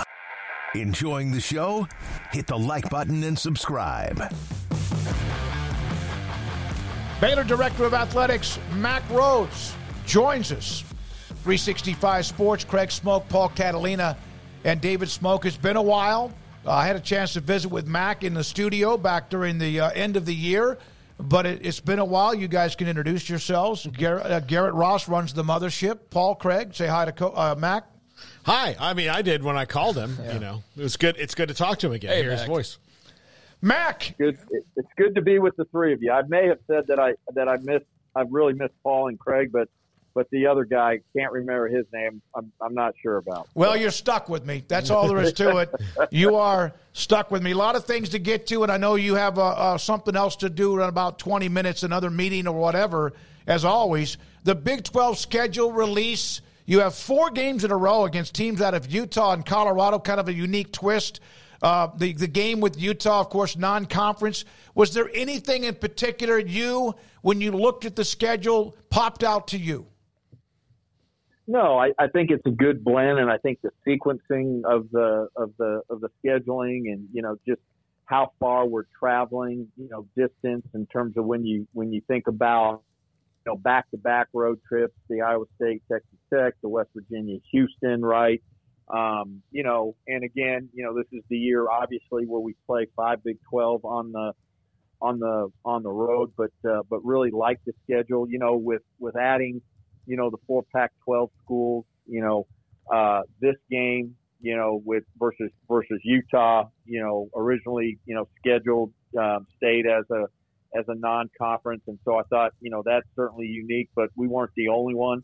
The uh, the Arizona uh, at K State is also a, a non-conference uh, matchup, but um, I think great trips when we think about at Utah, Salt Lake City, and and um, and then you know you think about you know at Colorado, Boulder, but um, again, really really like it. You know, um, Oklahoma State I think is a it's a great you know, uh, game for us and, and, uh, and homecoming. So, um, you know, all of those things. And then, you know, I, I certainly grateful to the Big 12, um, just for recognizing the importance of the of the TCU matchup. You know, that's one of four protected. Um, you know, the others: Arizona, Arizona State, BYU, Utah, uh, Kansas, Kansas State. But uh, you know, grateful for that, so that uh, you know we we get to play our our friends. You know, um, 80 miles, 90 miles up north of us uh, every every year. So excited about it, and um, you know, again, you know, two best teams, you know, will play in uh, in uh, AT&T for the uh, for the Big 12 championship. Mack, I know that this year, uh, because of the where Labor Day falls, that we have two bye weeks. But do you believe, with the expansion of playoff and the way the schedule and the future will move around, that two bye weeks might be here to stay? You know, Paul, it's a great question. I, I really hope so. I, I just think, you know, when we just uh, think about the physicality of our game, the number of games. Again, you mentioned, you know, uh, 12 teams. So, you know, what that means in terms of additional games. You know, if you if you play in the conference championship game, right, then you know also if it's not the 12 team, you know, playoffs, then then the bowl game. And so I I like playing 12 over 14. I like the two byes, and uh, and I hope I hope it's something that uh, when we think about you know future of football. And you know, as as you all know, you know, serve on on football oversight committee. That it's, it's something that we can we can be intentional about again in the in the future. Mack, I think one of the only, I guess, uh, complaints, I guess, if you will, that I've seen uh, with the schedule release across the league really has been, you know, BYU and Utah fans who are hoping that that rivalry would fall on rivalry week. I know the Big 12's got their established rivalries and also trying to create new ones as well. But I was just uh, wondering, given the timing of, could you go into just kind of the philosophy there on the part of the conference when it comes to protecting rivalries, a rivalry week, just kind of where games are placed and the emphasis of all that? Yeah, no, Craig, it's a it's a great you know it's a great question, and uh, you know obviously you know you use a computer and you you you put in this this uh, this, this this formula right that that helps to, to, to spit it out. And you know I think it's certainly multiple multiple multiple multiple versions before you get to the get to the one that that you like. And I think it's you know it's it's TV partners as well. And so I think just you're you're trying to navigate a lot of it. I, I can tell you because I sat on you know this this committee of, of four or five you know athletic directors when we when we uh, we're really mapping out the criteria for the for the football schedule with with 16. You know, we really wanted to to you know be true to you know what are what are truly the the protected rivalries. What are what are truly the the the uh, the, the games that that need to be played every every year, and then you know how do you how do you insert again really we think about it eight new teams mm-hmm. you know four and, and then four and and introduce you know those those eight new members throughout the league throughout the, the, the fan bases you know them to the to the original eight and then you know the original eight to to, to the to the new eight right and and then how do you how do you begin to you know um, formulate those those new rivalries. And when you when you think about you know specifically like the four Pac-12 schools coming in, you know, still wanting you know to to to, to be able to to play each other. Not not every year, but but trying to, to, to nuance that. So there was a lot of moving pieces and parts to this, and and it uh, and it fell out the, the way it did. And you know, hats off to to our associate commissioner Scott Draper who who really led the charge in this space. He he did a phenomenal job, and you know when you're the person in charge of scheduling, uh, when the schedule comes out, um, you end up having probably a, a, a lot of people not not real happy because everybody can pick out something that hey man I wish this this was different, but I think overall. Um, I think we landed in a great place for, for the Big 12. And then, you know, selfishly and specifically, think we landed in a great place for Baylor. Nicki Collen, when she arrived, uh, was very um, opinionated about the fact that she wanted this is before Russia or anything like that to bring Brittney Griner back to retire her jersey. There's a lot behind that. Obviously, Brittney made comments about Baylor in the program back when she turned pro. but it's been a while. It's been a long, long time, and now you all have announced that you're going to retire her jersey. Um, what kind of emotions do you think you'll see that night, and and the fact that now there's an actual an actual date where she'll be back in Waco?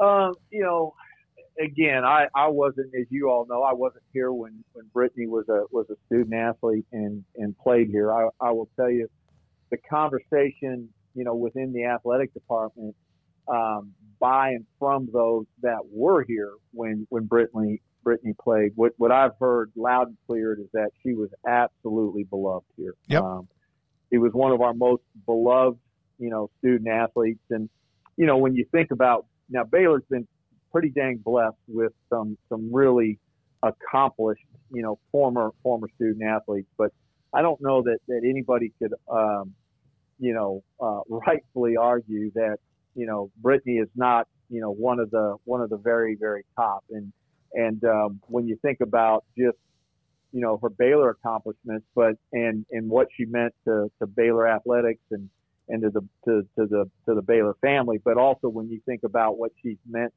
to the sport of women's basketball, both nationally and and internationally. So, you know, we're excited to bring her back. Um, I think it's going to be a great great celebration and a and a great moment. And again, you know, I I continue to hear just how how beloved um, you know she was um, when she was a when she was a student athlete here. And you you know, wow. I mean, you think about some of her accomplishments, a two-time consensus, like consensus national player of the year.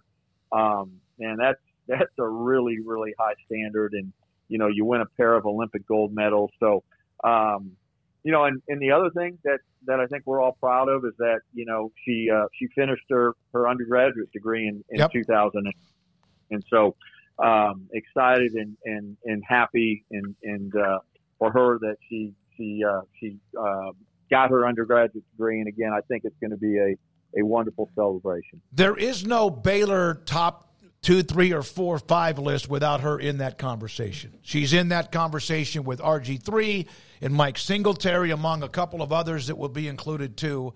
And there's no doubt about that. And she was beloved and also treated incredibly well when she was at Baylor. Paul?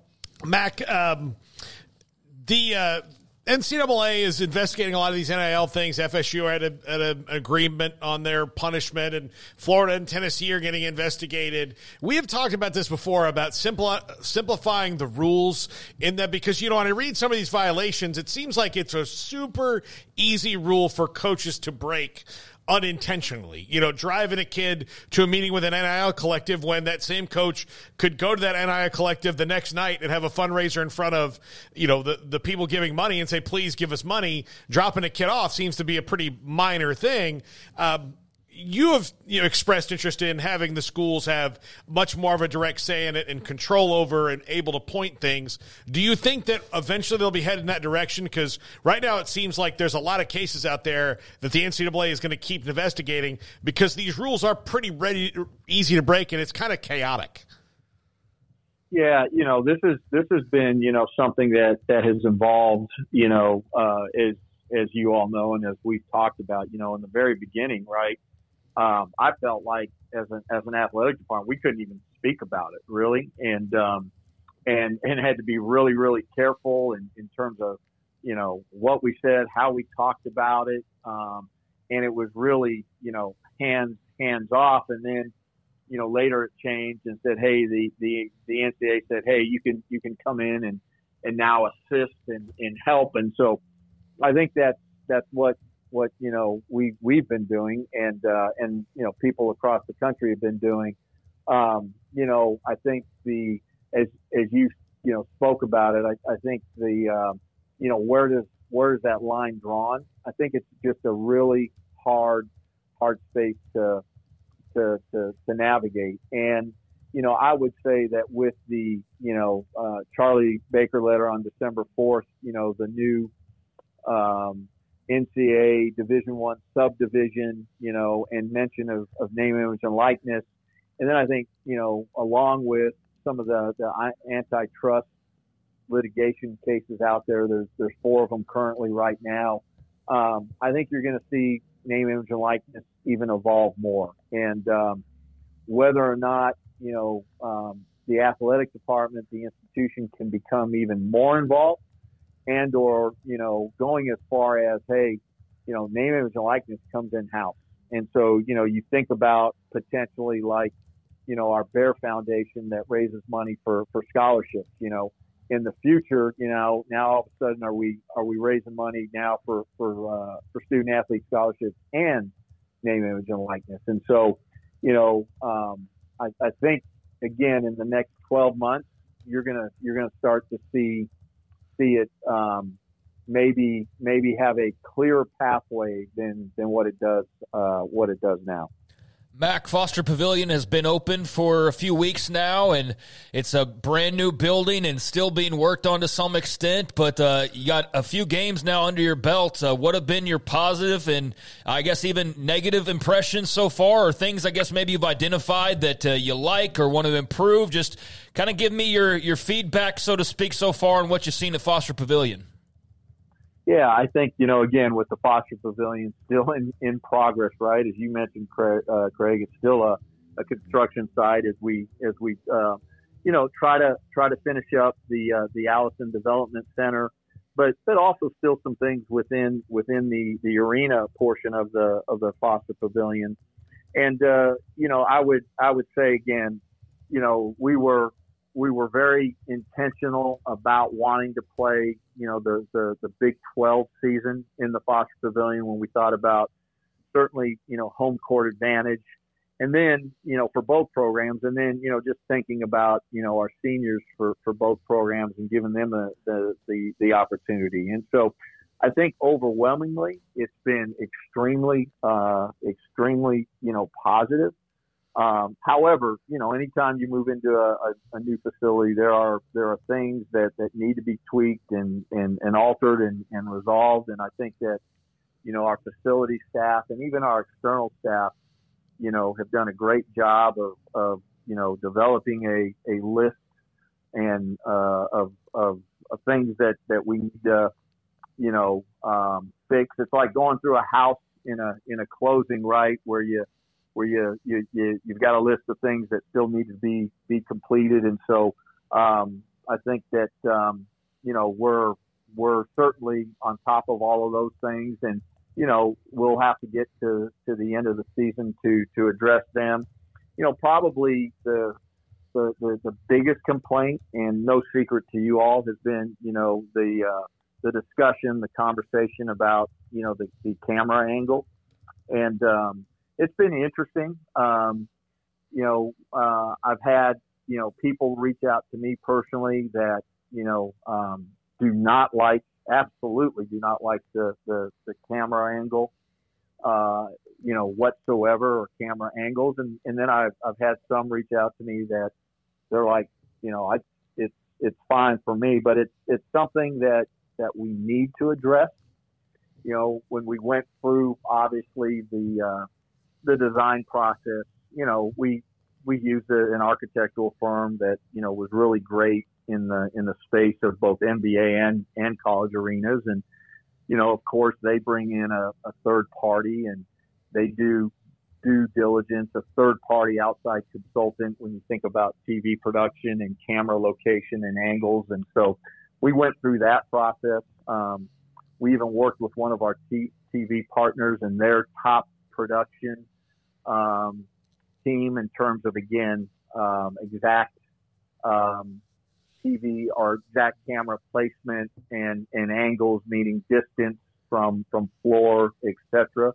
Um, the one thing we knew is that we were never going to be able to, to, to replicate exactly the uh, the Ferrell Center because that's such a you know a horizontal building. This this is a, a vertical building and, and we were really, really focused on in game, right? Fans on, on top of the action and it being a very, very, very loud building. And I, and I think that, uh, I think that, um, you know, we certainly, certainly, uh, accomplished that. Uh, I think what maybe, you know, quite frankly surprised us is just, um, I don't know that, that we, even going through all of that due diligence, the, the difference between Ferrell and, uh, and um, and Foster in terms of the camera angles would have been as as pronounced as as what they might be or what some people certainly think they are. And so it's something that, that we've got to solve and, and, uh, certainly, you know, we're working on solutions right now, but you know, you're not going to be able to address that until, until the end of the year. So, but again, I think overwhelmingly it has been, um, extremely, extremely positive and, uh, and people have been, you know, really, really excited about about the, uh, the arena um, in general. Mack, thank you very much for your time. Good to have you back on. We'll talk to you again uh, soon. And uh, are you headed to uh, Orlando with the basketball team, or are you hanging around town? No, uh, Big Twelve meetings at the at the end of this week, so I will I will be there and um, miss you guys. And uh, let's get some uh, W's this week. Yeah. women's basketball, big game Thursday versus versus UT, and men's basketball tomorrow night at, at UCF, and then Iowa State Saturday here at, at home, while uh, women's basketball heads to Houston on Sunday. So um, let's get some W's in uh, with both men's and women's basketball. That always makes people feel better. Any breaking news you want to give us now about what happens at the Big 12 meetings, or you just don't know yet? Well, you know what? I'll text you while I'm in the meeting. There you How go. About that? I will accept. All right. I will accept it. Mack Rhoades, Baylor's director of athletics, with us. Good to have him back. Uh, will be in studio most of the other appearances but because of uh, his schedule, et cetera, not today, but we appreciate that. And he made it clear the camera angles. I know some people have been like, that's been the number one thing. I know some have complained about the noise being too loud. I was there, I've been to three games, I have not had that experience. Um, and I, I, think it's great. It's not completely. Uh, completely done, but the camera angles, as he said, will be addressed and cannot really completely be addressed until the off season.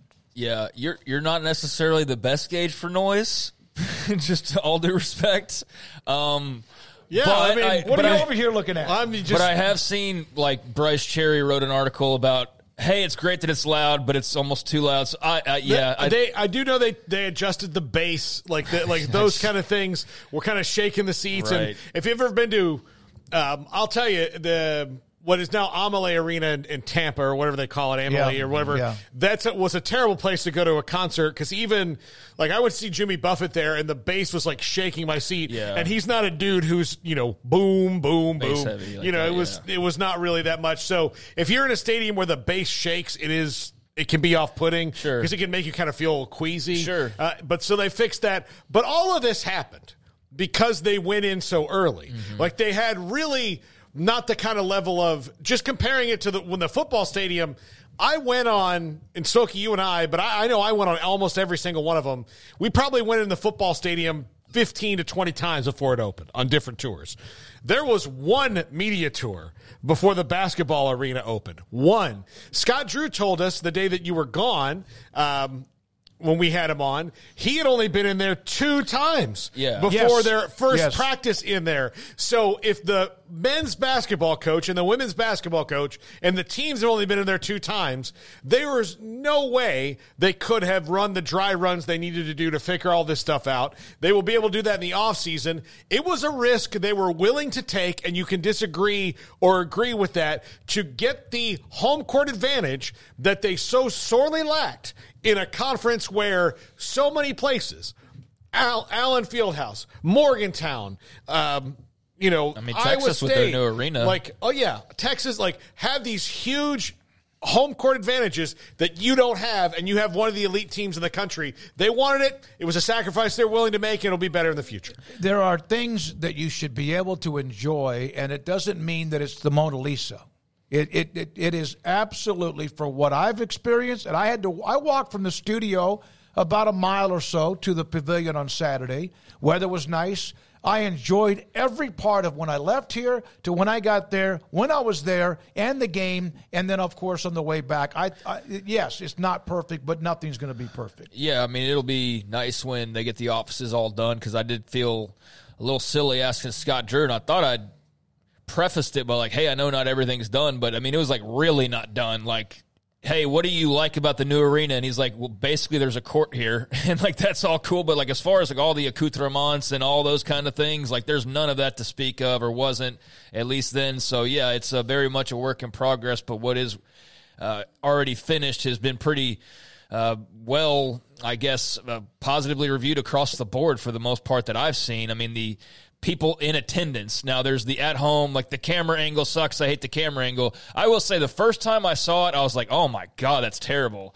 The last couple times I've seen games, it's not ideal for some people, but it's it's also not nearly as bad as I thought based on reading reviews and also the first time that I saw it because they've clearly made some changes to it and it's improved it a little bit. Is it great? Is it perfect? No, but as he addressed there, at least they're acknowledging that and it's going to be something that they work on along with everything else. So that's that's all good and you just have to be patient. I'll also say that there is a difference between an ESPN Plus game and an ESPN or CBS or Fox game, sure. and that the ESPN Plus games are run by it's mostly Baylor Vision. Like they might have some, uh, you know, freelancers that come in and help them run some things. But when you're talking about a camera angle and you're talking about different things, when it's an ESPN Plus game, any college that's done this, there are student workers holding those cameras. They're on the job training for their future.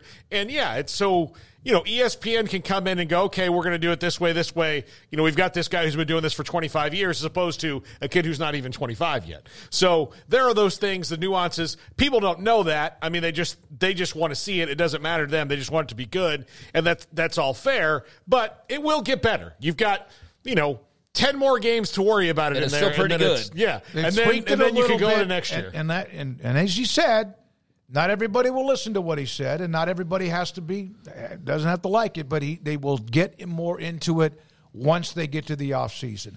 Tony Caridi, voice of West Virginia, is going to be on with us tomorrow about their schedule, etc. Said they got to fix it, you know, and, and he he had a couple different things he said to me. He'll be on with us tomorrow, so he'll love what I can Fix share what? with him about the camera as far as the, the, the how steep it is. Oh, yeah. uh, and, and not immediately, but it will be something that they are know they know and they'll they'll work on. Guys, they don't have concession stands everywhere. There's going to be concession Right, stands yeah, yet. no. There's going to be some growing pains. But there to it. is there's also the opinion of people who haven't been there, which is Mm-hmm. most of what you read on social media. Because if you read the people who have been there, it's been pretty positive from everything that I've seen. Like there's, I think I saw one person's like the seats aren't comfortable. I mean, well, but it's not going to be perfect for everybody. Like there's just some. I'm sure there's somebody somewhere who doesn't like the soundtrack during the games. I, I matter of fact, it's a Baylor crowd. I know that for a matter of fact. There's somebody out there that doesn't like the soundtrack to the games. But um, yeah, I mean the the camera angle thing though is obvious for people watching at home, and, and I think everybody's aware that that's something that needs to improve. But um, yeah, it's also very much still a work in progress. So I'm glad that Mack at least addressed it, didn't just throw middle fingers and say like it and Yeah. and have at it or you know like it and, and that's all you're going to get. No, they're they're definitely working on it. So that's that's good to hear. Just kind of where they are with all of that. Mike Bean, what was the rush to move into the arena? And Craig asked this question. I had Mack in studio during the holidays, and the bottom line is they wanted to give at least the senior class or the whoever's not going to be around after this year a chance to play in the arena uh, for at least the second semester. And on top of that, you know, and, and by the way, they were able to by doing this, they they now know some of the uh, the hits and the misses or some of the bumps and the bruises that they can work on uh, rather than waiting until what November of next year, and the camera is what it is now, and they can't tweak it. But now they have time to work on it. I've looked around, being somebody in the media where I sit, which is above what is the second half home bench and, and also the basket, and looked around just as somebody that's been in television and saw some things that could be done, and they will figure it out. But I, I think it's a great experience. It absolutely, uh, to me, has been. I've been there three times. I've enjoyed every second. And not because I have a credential, because I'm sitting really with regular good people that are fans uh, who are there to watch the game. All right, when we come back, Craig Smoak off the radar. This is 365 Sports. Developed by Startup Waco, a nonprofit organization, GXG is a program designed to support the entrepreneurial development of Baylor University student athletes through NIL activations. The program helps student athletes maximize their platforms and offers a comprehensive support system for them to create and grow new businesses that not only benefit themselves, but also uplift the local economy. Fans who wish to support student athletes can donate to GXG via the GXG NIL Fund, BaylorBears.com slash GXG. Contributions to support NIL activations through GXG can be made at BaylorBears.com slash GXG. For more information, follow at GXG underscore GreenX Gold on social media and visit the official website www.gxg.startupwaco.com. GXG, empowering student athlete entrepreneurship and uplifting the local economy through NIL activations.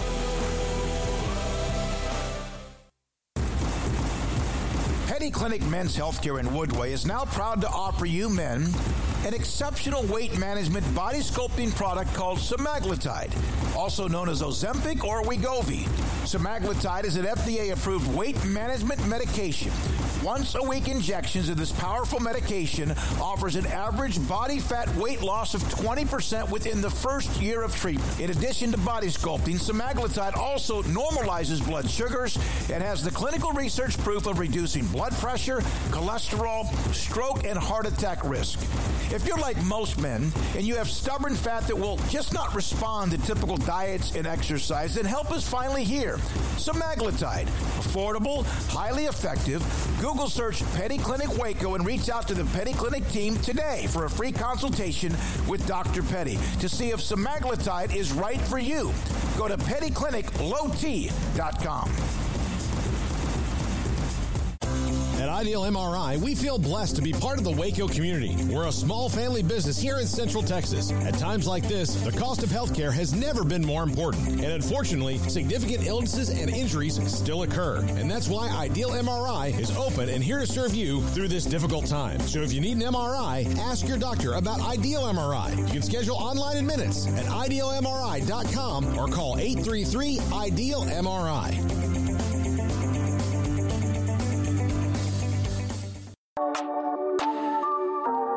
This is Craig Smoak's Off the Radar, presented by Alliance Bank.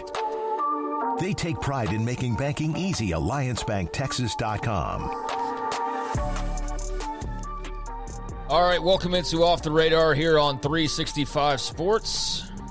Tuesdays and Thursdays, take a look at a grab bag of stories from around the league, uh, whether it's the NFL and uh, NCAA or, or leagues, I should say, or baseball, basketball news when it's of interest. But I don't know. I feel like we're kind of in that uh, that sweet spot of where there's sort of a slowdown because of the Super Bowl and the fact that there's not NFL games this weekend. There's sort of that long, slow build to to the Super Bowl here in a couple of weeks. And so there's not nearly as much NFL, but there is a little bit to get to. And that's going to take up the bulk of uh, this week's edition. And for starters, we can uh, begin by telling you not who the next Commanders head coach is going to be, but who the next Commanders coach will not be. And neither will he be the Seahawks head coach, but Lions offensive coordinator Ben Johnson. Uh, letting it be known to, uh, well, I guess through sources, letting it be known that he plans on staying in Detroit and remaining as their offensive coordinator under Dan Campbell after coming up just short in the NFC Championship game just a couple of days back.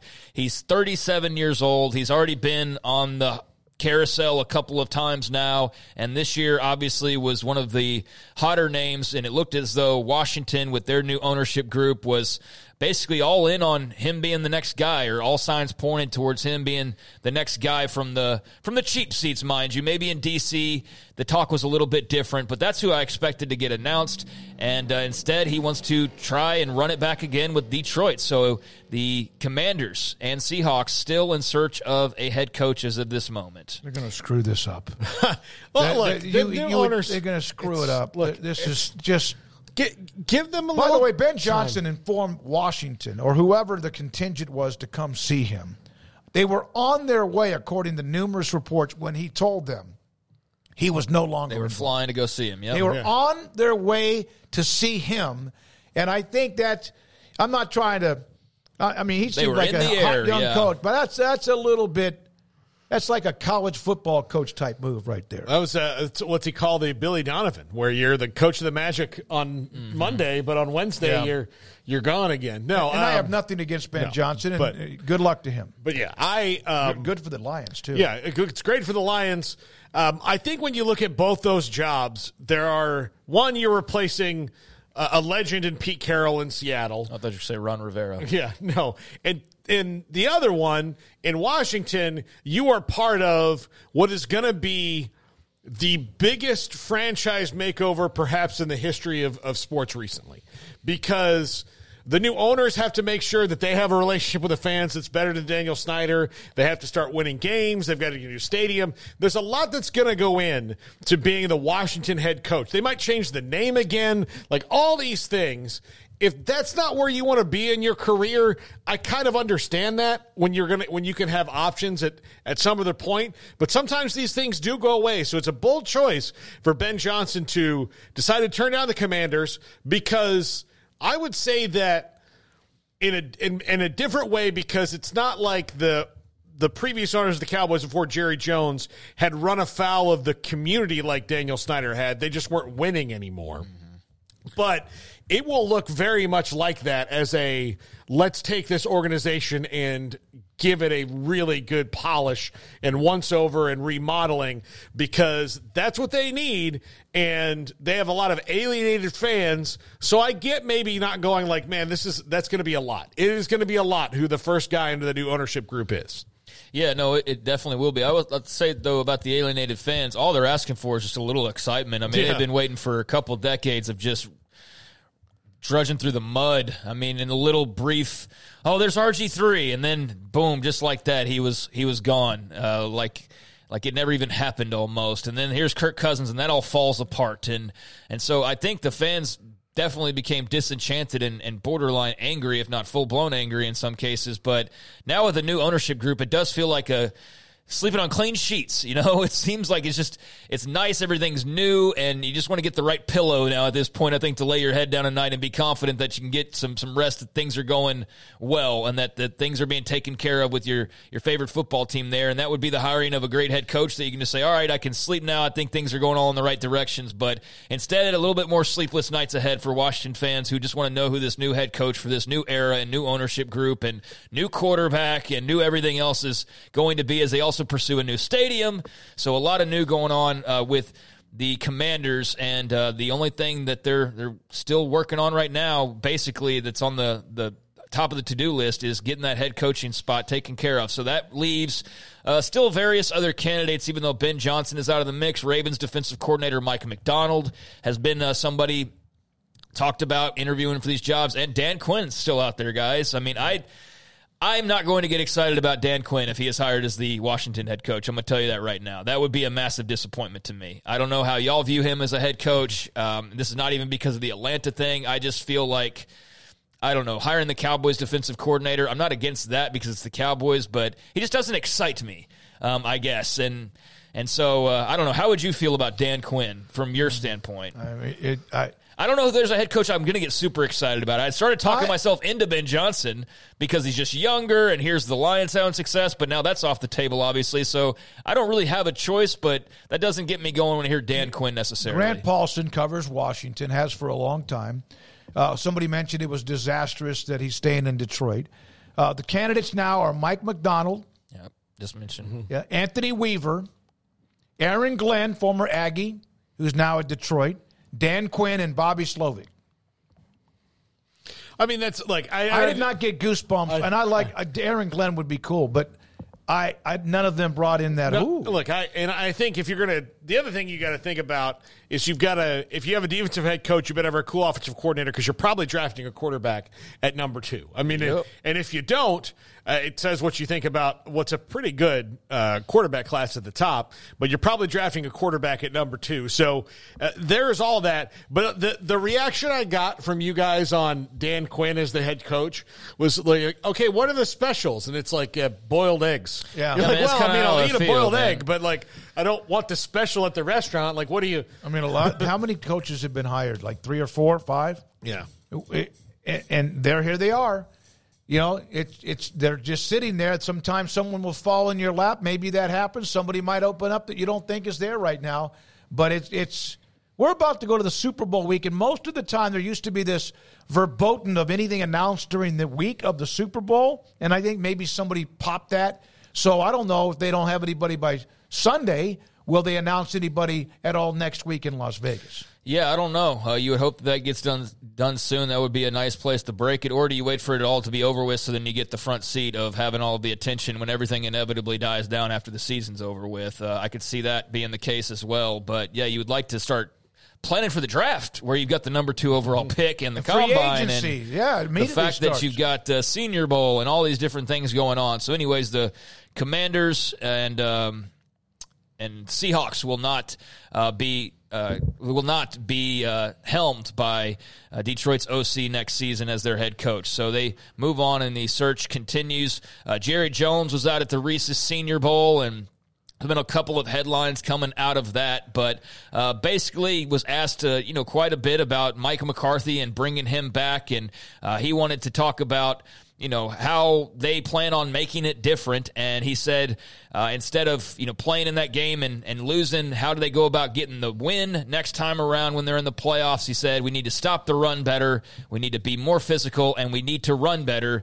To be specific, we need to do those kinds of things. I thought we made a pretty good move four years ago when we hired McCarthy. He's had great in season success. Now he's come up short three times and advanced us in the playoff. But I like the fact that he's hanging around the rim, and I like what the team has done to hang around the rim. So I think the answer, what I would have is I'm aware we're hanging around the rim. We're not getting the ball in, but when you hang around the rim, uh, where we are right now with the players we got, I'm thinking about it from the whole look. So he feels like they're close, is what his message is, and he's also uh, letting you know why Mike about the McCarthy's Mavericks back. or the Cowboys? well, I mean, you get the analogy. I- yeah, they're close. They're just trying to tip it in at this point. But are they that close in his eyes? Are they really that close, or is that just in his eyes? so you know. He also said that they're building for they're not building for the future. They're going to go for it. The people that, are going to yep. see them coming.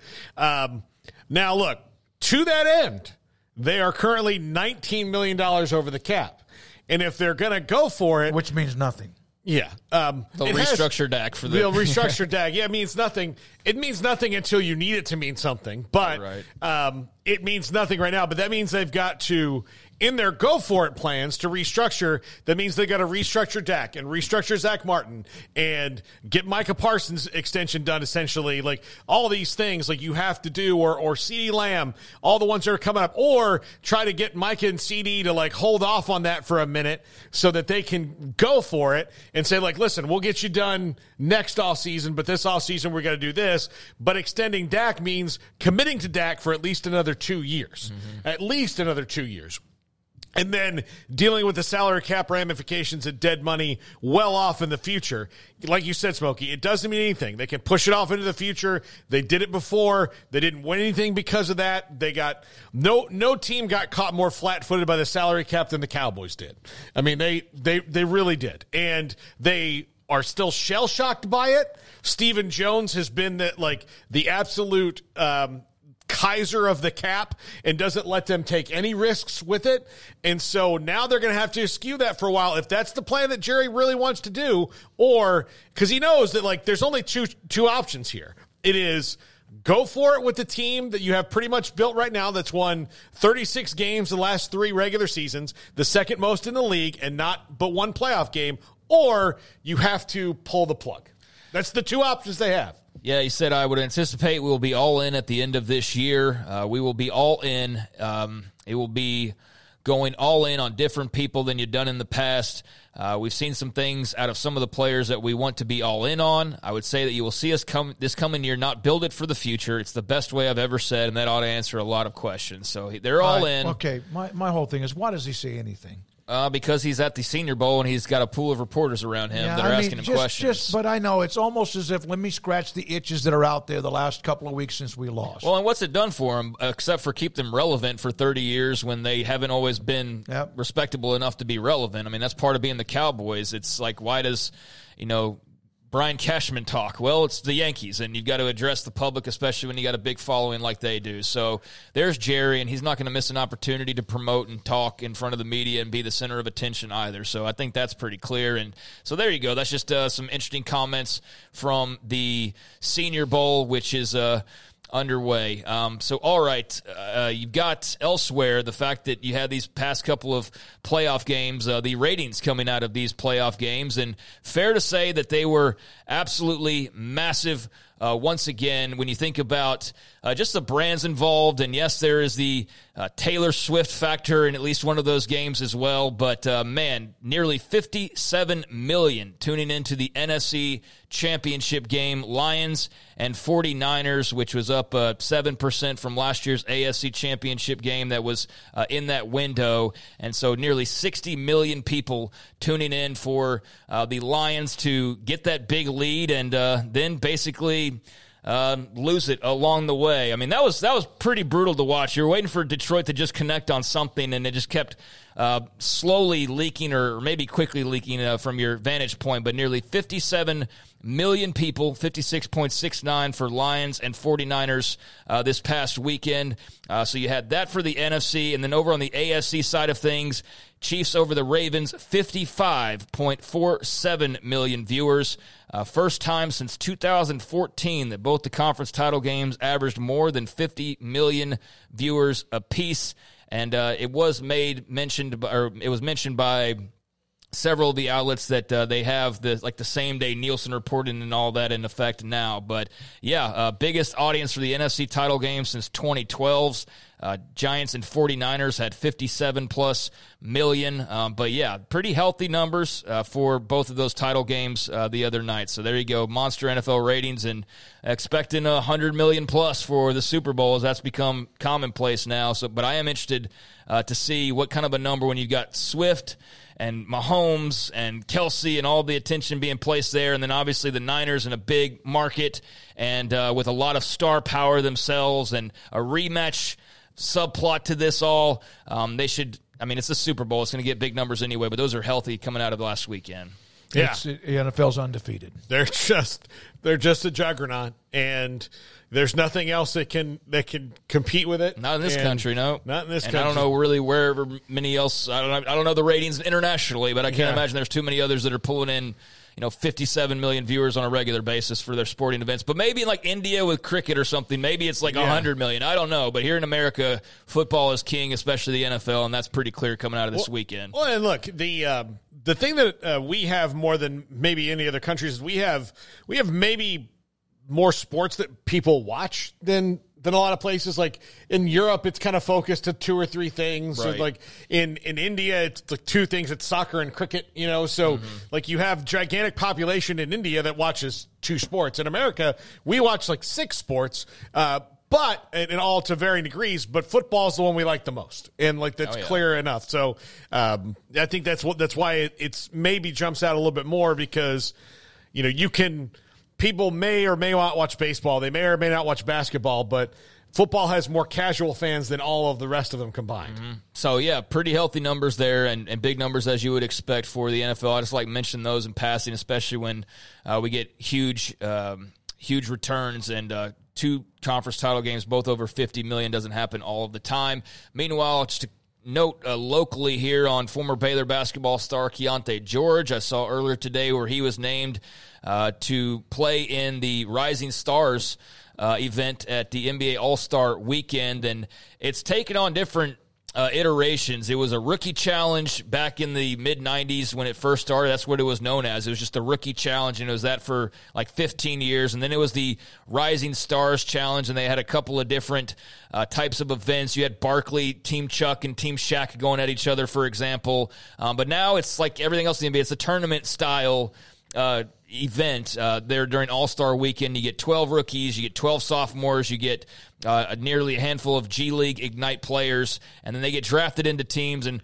I just feel like the NBA is trying really hard to make things interesting because everything's like a tournament, and there's drafts for the tournaments, and then there's like these. I don't know. It's just, there's a lot of.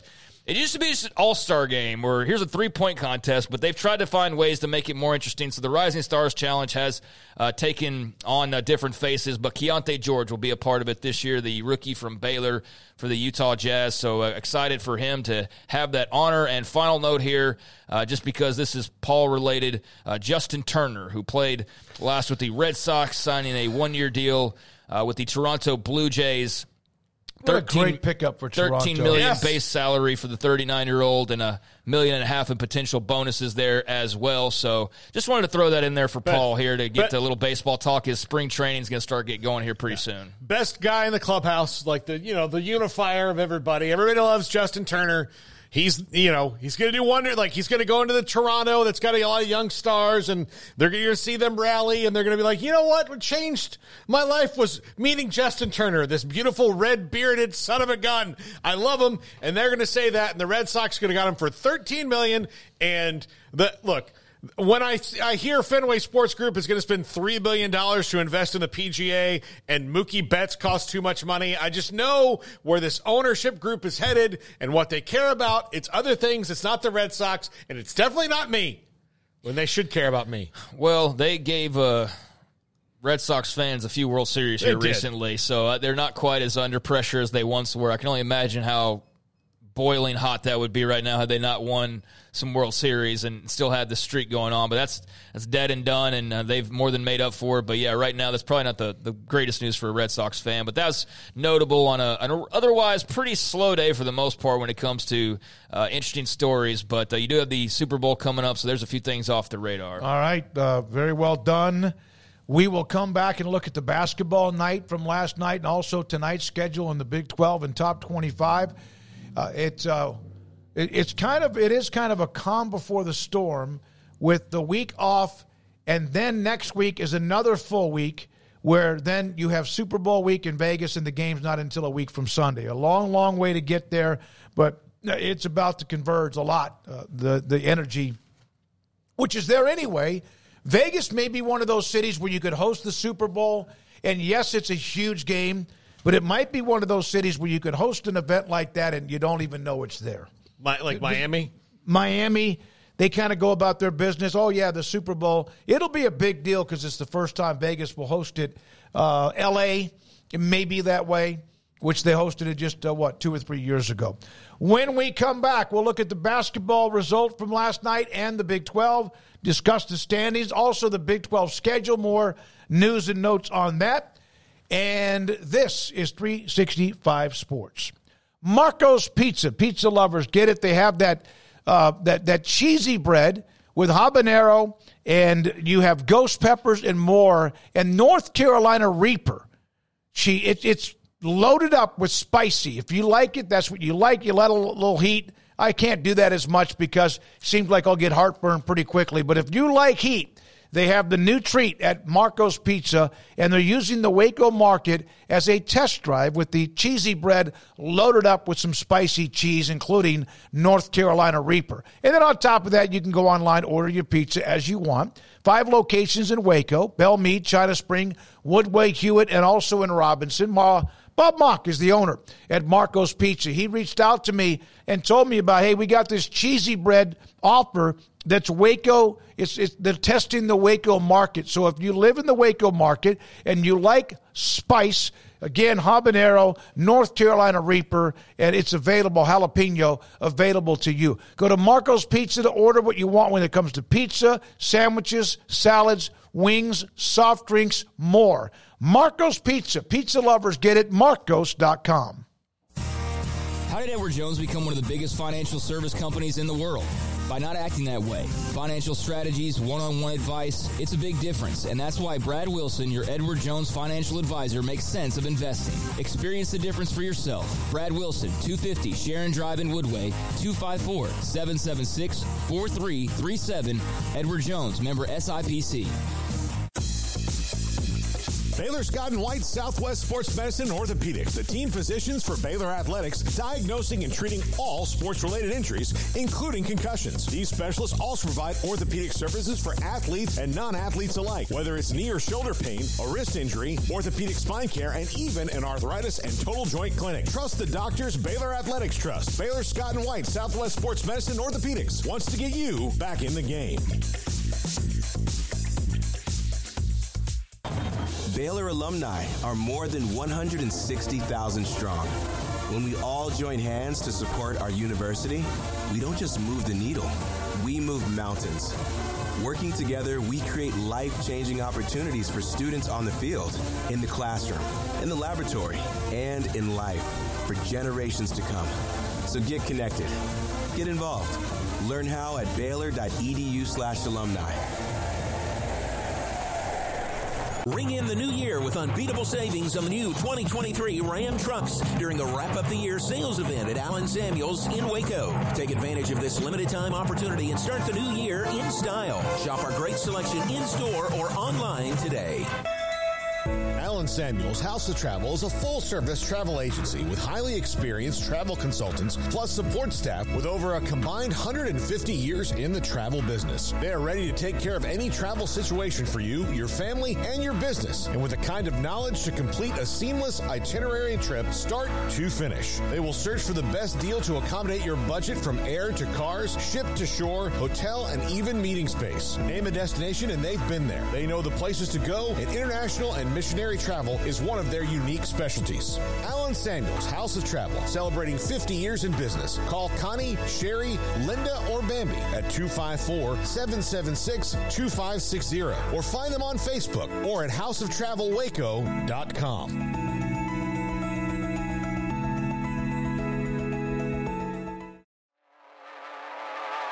This is 365 Sports, powered by Sicem365.com.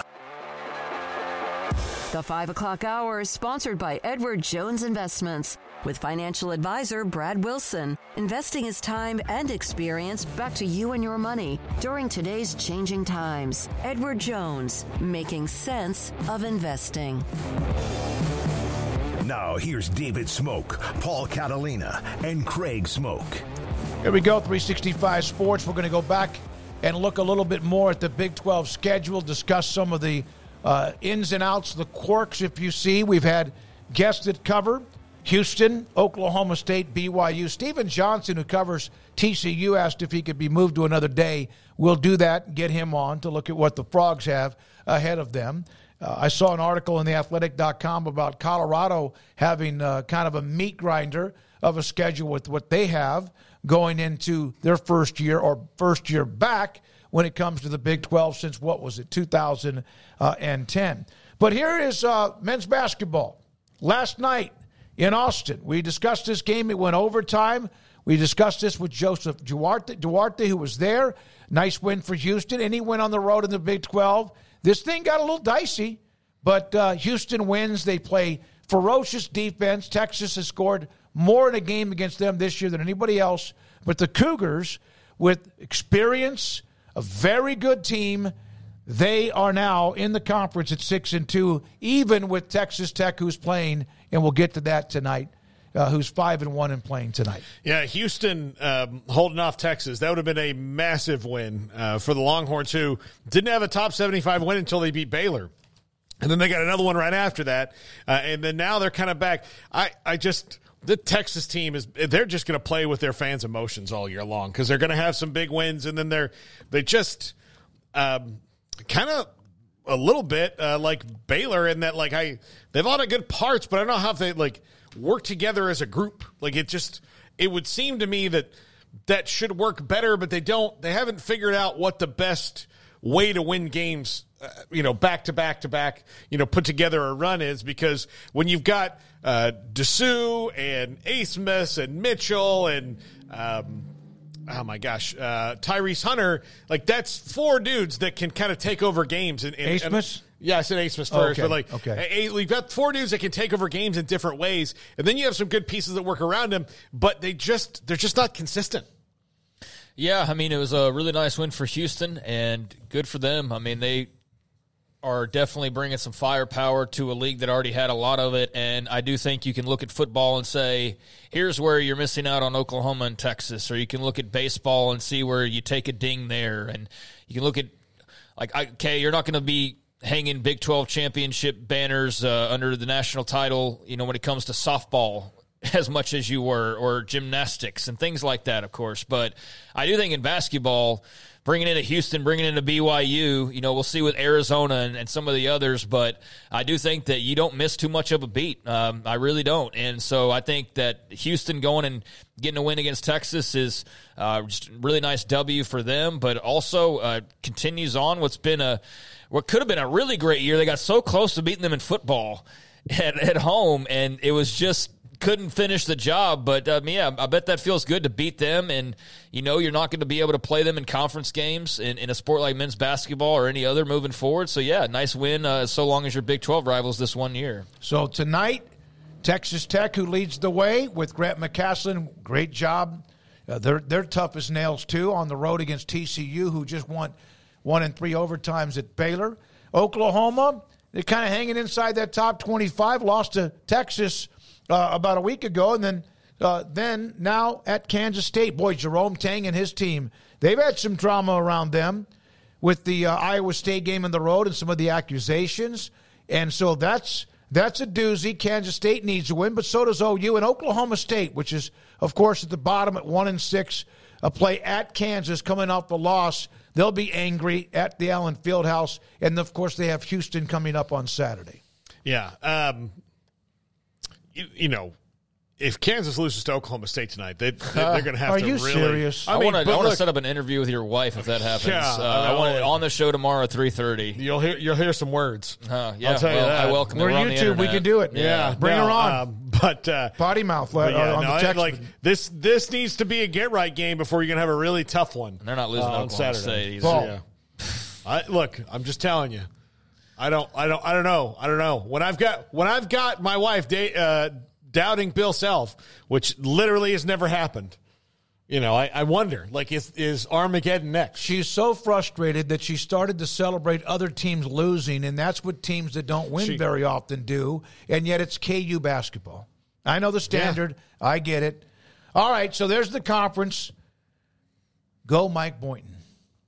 Be a great win for Oklahoma State. And uh, in the top 25, there's a lot of games tonight. South Carolina at number five, Tennessee. There's the network they're on to the right. North Carolina keeps rolling along with Hubert Davis. They're tonight playing at Georgia Tech. Marquette at Villanova, and a good one in the Big East. Illinois at Ohio State on Peacock. I'm sure there's a lot of clutch the pearls with that. Um, shouldn't be. I mean, at this point, the NFL's been doing the peacock thing for a while. Plenty of sports have. Big Ten was doing it. Uh, it's doing it. Um, it's the cheapest of the streamers uh, that I've found, and actually a pretty good library. So I actually think Peacock's act- uh, is pretty okay, bang for your buck. Uh, I- in my I- I agree. Uh, I mean, it's much better than uh, paying sixteen dollars for uh, like Amazon Prime. I know there's other things to that, but if it was just the TV part, I don't feel like I'm getting my bang for my buck. You're, Uh, you're not excited about uh, season five of Love? No, or whatever it is. No, Yeah. no, I don't want to watch the Lord of the Rings show, even though I like that growing up. But no, I, I don't really. I mean, the boys is great, but it's not on all the time. So they they have some. So I, I'm just saying that I think Peacock for the price that you can get and the content, it's actually a pretty good deal. Yeah, I think part Isn't of that where Yellowstone is? Uh, yes. Yeah. Uh, for now, like it's on two different ones, but yes, the Yellowstone is- Paramount? Paramount, and that it's I don't know, it's weird. Yeah. rights issues. It was it. It's so strange how those things happen, but yeah, they um. You know, yeah, that you're right, Craig. As far as like going on and watching something, you can go on that and, and watch a bunch of stuff, Yeah. and I they used got to- good movies on there. I And used to pay for WWE Network. It was more than Peacock, and that Yeah. Peacock's got that and all the other stuff. So I'm not advertising for them. I've just noticed that like that one, I get a little mileage out of uh, for my dollars spent. Well, I mean, sure. for little paper for- cuts for with all these four- streaming costs. Yeah, but for four ninety nine, if you're gonna, you know, do it Yeah. for sports, like it's it's way better than a lot of them. I mean, you know, Mm-hmm. and they're they're still trying to get I- their feet under them. I told you about the series on Netflix that I, I hadn't watched a series since Yellowstone, and of course that's been off a while. Um, but what was the name of that? Fool Me Once, I think, is the name of the series, which was fantastic. But I, I'm starting to wonder if, if I if I'm going down that road. But uh, you just get paper cuts. Well, next thing you know, you get three dollars here, seven dollars here, twelve dollars here, and if you're not careful, Which you know look, you're you're adding it up. um, which is why Bally Sports failed because they're like, hey, how about thirty dollars a month? And you're Yeah, like, for no, not No. for, for No. what? Well, and not like doing doing that. No. You know, like if, if somebody's going to charge me thirty dollars a month, I should be able to see almost anything I wanted to watch in any genre. Yeah, You know, George Washington, Dayton. That game is uh, a a late tip at uh, eight o'clock on ESPN Plus. There's San Jose State, Utah State, and San Diego State. One of the great stories last year. They're I think they're like sixteen and five. They're still good, but they need some wins on the road against twenty fourth ranked Colorado State. That game's on the CBS Sports Network. Those are the top twenty five games in college basketball coming up this year. From This uh, this evening. season, this evening. Kansas, TCU, Kansas State, Baylor, BYU, Oklahoma, Cincinnati, Texas now three and five, and UCF. A clump of three and four and four and threes, with Texas now dropping to three and five. It is, it is unbelievable. I mean, it's like a blur. But at the top now, with Texas Tech playing tonight, Houston and Texas Tech, and also Iowa State with a great win at home against Kansas. When we come back, 365 Sports around the corner, Paul's top five. Back in a moment. Thanks for your time. Hit the like button if you don't mind. Subscribe if you haven't. And this is 365 Sports. Don Humidor and Coffee Beans. I went by there today. Uh, Carol was not there. Ashley and Cheyenne were there. Uh, every year when we go to the Super Bowl, they want to send us there with a box of cigars. And so I'll go back later in the week. Uh, Ashley was trying to figure out what she wants to send with us to Vegas. I also bought a bottle, a new bottle of Vita Dreams. That's the CBD product gummies that I take uh, not every night, but I I have really gotten to the point where you take a gummy or a half a gummy or a gummy and a half. It depends on what what you have on your mind, and the next thing you know, you do fall asleep um, sooner. It's not like you're drugged. It's not like you're knocked out. It's not that feeling. You lay down when you're ready to go to sleep, and the next thing you know, you are asleep, and you wake up whenever you do at some point, maybe the next morning, and save yourself 15, 30 minutes or an hour or more when it comes to tossing and turning. They have a 48 foot walk in humidor loaded up with Rocky Patel, uh, Cohiba, Ashton, Macanudo, Romeo and Julieta, Artur Fuente, all of the great brands and more of cigars. Carol, Ashley, Cheyenne, and also Don Humidor and Coffee Beans in the Town West Shopping Center in between Richland Drive and Valley Mills in Waco.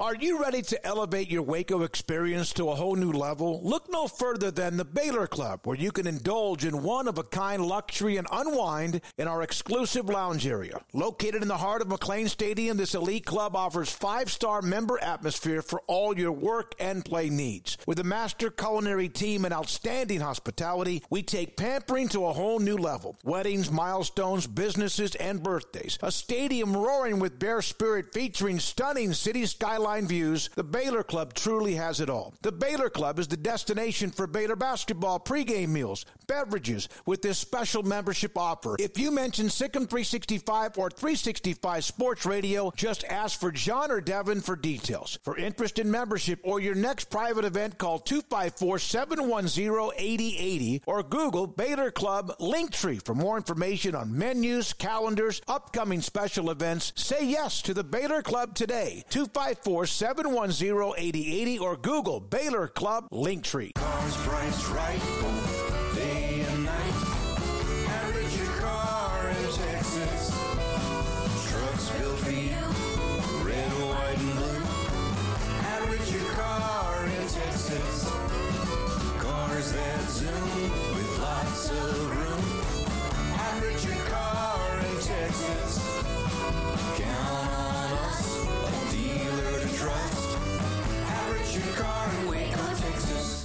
Pizza, burgers, and Bears football. There's no place around Waco that serves them all other than Bubba's 33. Come show your green and gold and enjoy some of Waco's best food and beverages while watching your favorite team, the Bears. When real Bears fans get hungry, Bubba's 33 is the number one spot for ice cold drinks, hand stretched, stone baked pizzas, and bacon infused burgers. Join us for indoor or patio dining. Bubba's 33, Waco's restaurant and proud supporter of Baylor Bears football. Sick 'em Bears. In Texas, there's pea-size hail and baseball-size hail. Guess which one hit our house? We didn't even know where to begin, but we called our Texas Farm Bureau insurance agent, and he was so reassuring. He knew exactly what to do to get our house back into shape and our lives back to normal. Now, we're even more thankful for the roof over our heads. Stop by and see our agents at one of our three McLennan County locations. Coverage and discounts are subject to qualifications and policy terms and may vary by situation. Thank you for calling your local Marco's Pizza. We're turning up the heat with our new Reaper Cheesy Bread. Fresh, house made dough is topped with a spicy cheese blend infused with jalapeno, habanero, and Carolina Reaper peppers. At only $5.99, this limited time product is a hot deal. Add it to your order while you can. A Marco's team member will be with you shortly. Marco's Pizza. Pizza lovers get it, and that offer on the Reaper Cheesy Bread is available right now at any of the five Marco's Pizza locations in Waco, including Belmead, China Spring, Woodway, and Hewitt. Order online at marcos.com. Call for a pickup or delivery. Marco's Pizza is turning up the heat with their all new Reaper Cheesy Bread with fresh, hot, house made dough topped with a spicy cheese blend infused with jalapeno, habanero, and Carolina Reaper peppers. And only $5.99 and for a limited time only. Marco's Pizza, the fastest growing pizza brand in America. Five locations in Waco and the new Reaper Cheesy Bread. Marco's Pizza. Pizza lovers get it. This is 365 Sports. Are you a Sicem 365 super fan? Then try out our premium subscriptions at Sicem365.com. All right, here we go. 365 Sports. Again, one of the big news stories today. Finally, with the uh, changes in the Big 12, with OU Texas out, with the four schools coming in, plus the others that joined last year, they released their schedule. We've kind of gone through that again with analysts of the teams they cover, and also more to come tomorrow, Thursday, and also on Friday. Um, it, it it took so long, and we've discussed this with Mack before. It took so long because there were so many moving parts, and other conferences have released theirs, but they had the opponents. They just did not have the dates. And of course, as you mentioned, the Labor Day setup. But was there anything else, Craig, that you saw from the Big 12 release, Paul, from what you saw the Big 12 release? Uh, To me, my whole thing is, and we've kind of touched on this. I don't know who has a good schedule and who doesn't. You can have that opinion because that's fine based on who somebody was last year or who they've been.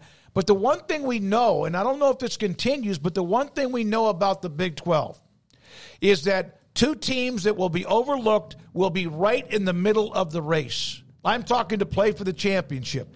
How many other conferences does that really happen? And will that be nullified even more so because the lack of divisions and everything is straight up of standings? Um, I don't know. Like you know, you, look the the cream's going to rise to the top. I mean, the SEC probably, you know, year one of the new one will probably be the most where they've got a, a big block of teams that are going to be there that you. You know, nobody's really going to sneak up on anybody. I, I wouldn't think, um, especially knowing what you, you know about the, how teams have done in the transfer portal and all that. But um, yeah, the Big 12 is the one that's the most wide open right now because you, know, you look at the ACC, which you know, as far as like program to program talent wise, is the is the most on par with the Big 12 right now. They still have Florida State and Clemson right there at the top. So unless you know one of those other teams, Miami, North Carolina, NC State, like Virginia Tech, get good.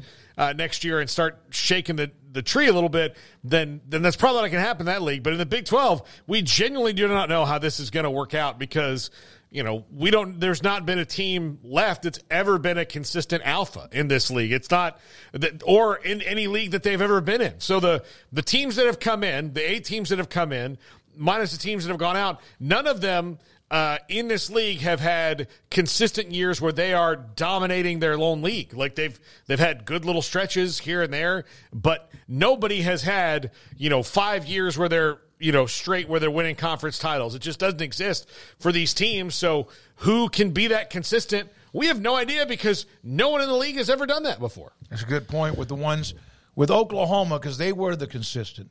Other teams have had winning stretches or whatever, but yeah, nobody's been able to like own the conference for very long because Oklahoma did for a while. Texas had their run, and then everybody else had their run for maybe two to five years. I mean, honestly, Baylor's come the closest to Absolutely. it. Absolutely. I mean, it's not. I don't think that's really debatable as far as their stretch that started in 2013. I know there was that dip, but as far as winning back-to-back conference titles, nobody else can talk about that except for what Oklahoma, right? I mean, back-to-back.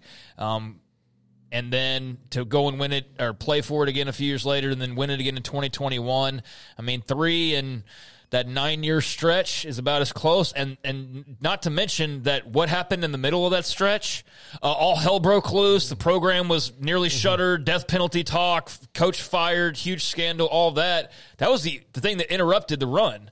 For all we know, we could have been talking about another couple Big 12 championships the way they were setting up because they were just getting gassed up to go in recruiting. I mean, that was finally starting to turn the corner to where they were about to start getting top 25 30 recruiting classes on a regular basis and and now as you see um, most every successful offense uh, or I guess uh, most of the successful teams that you see um, on any given Saturday nowadays or Sunday even a lot of them are running branches of that same type of offense and it's all come around to where the NFL it was taboo like oh my god like that, that these receivers don't know the route tree and Right. this and that and now it's like you you're banging down the door for that same type of, of player maybe a little bit more well versed in the X's and O's side of it than those guys were uh, under that uh, old Baylor system but point remains that what was like a gimmicky offense or whatever is now bread and butter for a lot of teams on Sundays. So, uh, yeah, I think that they came the closest to doing it uh, for a team not named uh, Oklahoma, really. But obviously, Kansas State's jumped up and had their fair share of titles at this point. Oklahoma State's flirted with it about as much as anybody um, to not have more than they, they already have. So I think those are good uh, starting points. TCU's obviously had recent success, and that's a, a gold mine of a place that any given year they could be really good. Um, and then, you know, you mentioned Utah. Uh, we don't know how good Colorado might be in year 200 Deion. So, yeah, there's just a lot of uncertainties. West Virginia, can they keep the momentum building? And I do think it makes for a very unpredictable but fun league. It doesn't mean that you're going to probably birth a lot of national champions. Although the field now extending to be the 14 team or the 12 team playoff will uh, almost undoubtedly include a Big 12 team. I think I think I'm most curious about is not that it will won't be competitive or not that it won't be a, a wild card every Saturday or any of those things. I'm just wondering is there going to be teams be able to really push the limit towards a national title anymore? You wonder, Um, i- is is- TCU the last one to get to that end Yep. stage? Uh, that's what I wonder about the most with this because you're not going to have the old days of everybody playing everybody, and it's a lot of teams that are just kind of being thrown together in some ways, and that part of it is is different and going to take some getting used to. But I look long term, and that's what I think about. I think is is there going to be a national title contender? Not just make the playoff because that'll happen every year for the most part, almost every year it should happen. Uh, but beyond that, what does that look like? Do any of the incoming four have they been that close to being in the playoffs since 2014? Utah's had a run. They've had a run within the conference, but were they ever knocking on the door? And I don't want to say no because maybe there was a couple of years ago or so where there was a loss that got away. But Colorado has it, Arizona has it, and, and neither has Arizona State. And then when you look at the Big 12, the ones who are left, uh, Houston hasn't. Colorado did win a title, but that was also 30 years ago. so- UCF uh, obviously had their year with Frost when they went undefeated, but that wasn't a part. They weren't going to get in because of just the way things were set up. Baylor, a couple different times, could have been a part of the playoff. TCU was, as you mentioned, and they could have been in 14 and maybe another year right after that. Oklahoma State had that year when they uh, blew it. Like it was right before maybe the playoff began in the early 2010s. Kansas State, It wasn't the playoff time, but when they came into Baylor, they were unbeaten, number one in the country. They had a team, the 1998 Kansas State. So there's been teams that have risen up to that, and then there's um, the Kansas or Texas Tech. They have not. Um, doesn't mean they haven't had teams. Nine, 2008 with Tech, but they weren't in that discussion despite being in that three crazy triangle of UT, Oklahoma, and also Texas Tech. Iowa State, no. Uh, Cincinnati. Cincinnati, we can't forget what they did. They were in the playoff. two, three years ago when they made the run with Luke Fickell, and I hope I'm not forgetting somebody else that is a part of that I mean, yeah, a part of the conference. We go over the last 30 years, I mean, teams have jumped up and had successful years here and there, and a few have scratched the surface. But TCU, I mean, they They were in it, and they were there and just ran into a, a team that just they were no match for uh, in really any way, shape, or form. And Georgia, and is that as close as anybody gets from here on out? Um, because my concern for teams not in the SEC or Big Ten, and I don't even include everybody in those conferences because I'm not going to give the same level of respect to some of those teams like Northwestern and I mean, give me a break comparing that to like Ohio State and and those types of brands. But um, is anybody able to not just get into the playoff, which we know will happen every year? There should be a Big 12 team in there. The year that there's not, I mean, I would I can't imagine what went wrong where that wasn't the case, unless it's gotten to the point where the top two have so bullied their way into so many spots. But still, the Big Twelve champ's going to be in the freaking playoff. I mean, that's mm-hmm. that goes, I think, without saying. But can you win multiple games? Can you get back to the national title game? Who's going to be built for that? And is there ever going to be more be, than one team in the twelve of the Big Twelve? I would think so. I I, I know Garrett shakes his head, and, and I understand why. Um, but I do think it's it, there's a chance. I don't think it's I don't think it's something you can say no that'll never happen. That's what I'll say. I don't think you can say no that that will never happen because I do think there might be certain years where that's possible. Now, will it take some? Uh, things happening? Yeah, probably. Because no, they're not going to get two just on the benefit of being a strong league. I'll agree with him there. Uh, whereas if you're like the fourth best team in the SEC, they'll be saying, well, if they were in the Big 12, they'd be 12 and 0. And we'll yeah. hear that whole BS. But, you know, some years it's probably true.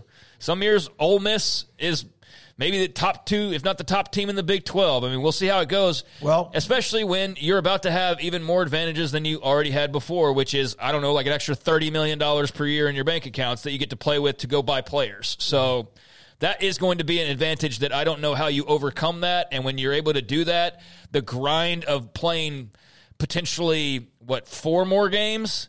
In a postseason, that's where I see that that's going to be a, a tough climb for any Big 12 team the way the current setup is right now. Win a game or two, yeah, but go and win the whole thing, that's yeah. that's hard to imagine. That's going to be uh, that, that if you do, God bless you, man. You you got to you're going to go down as one of the greatest of all time if you can run the table or get to that point because you got to win a couple of extra games. Kim Coulter, thank you for the super chat about the tee off. Not much better than listening to the show. 365 Sports while playing golf. Hit them straight, make some putts, stay out of the hazards. Thank you, Kim, very much for your time. When we come back, Paul Catalina and the top five.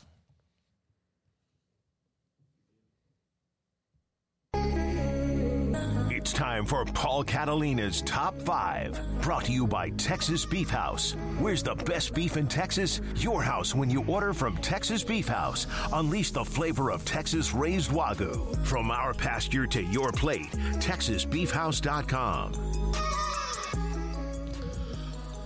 Top five toughest schedules of the Big 12. Suggested by Emery Winter. And by suggested, I mean he really strong armed me into this. He, he came over. He like he muscled me up. It was not.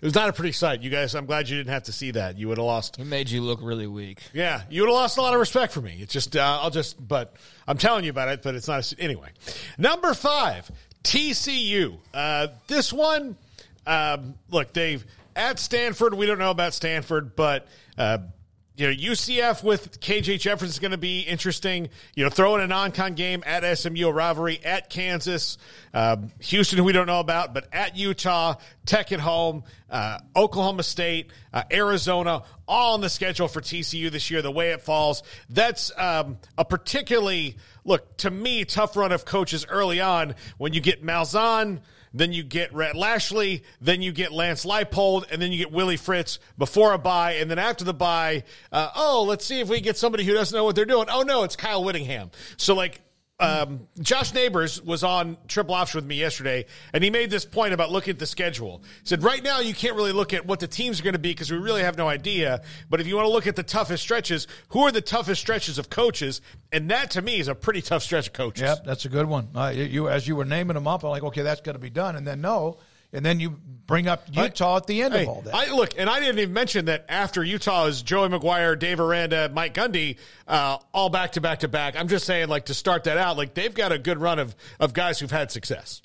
Yeah, uh, they get a late bye week, so they'll have that in like mid November and only have a couple games after that bye mm-hmm. week, I guess, to lick their wounds. But then that still is going to Morgantown and then hosting Utah. So, yeah, that's a pretty tough looking schedule. I haven't had time to pour through all of these. And like you said, we don't even know who's going to be good or not. I mean, we got a loose idea, but um, as far as how formidable are they really, that remains to be seen. But yeah, you can have a pretty good uh, guesstimation on some, and so that run of coaches, like you said, and just the the names there, that's a little bit daunting. But I also know that there's going to be a lot less travel involved for UCF, or at least some less travel, so that maybe plays into their hands a little bit. But yeah, that's that's a tough looking schedule. Yeah. So yeah, that was so for TCU number five. Number number four. Or, yeah. Oh, you're talking about TCU. Yeah. Shoot, my bad. I was looking at UCF. My Yeah. bad.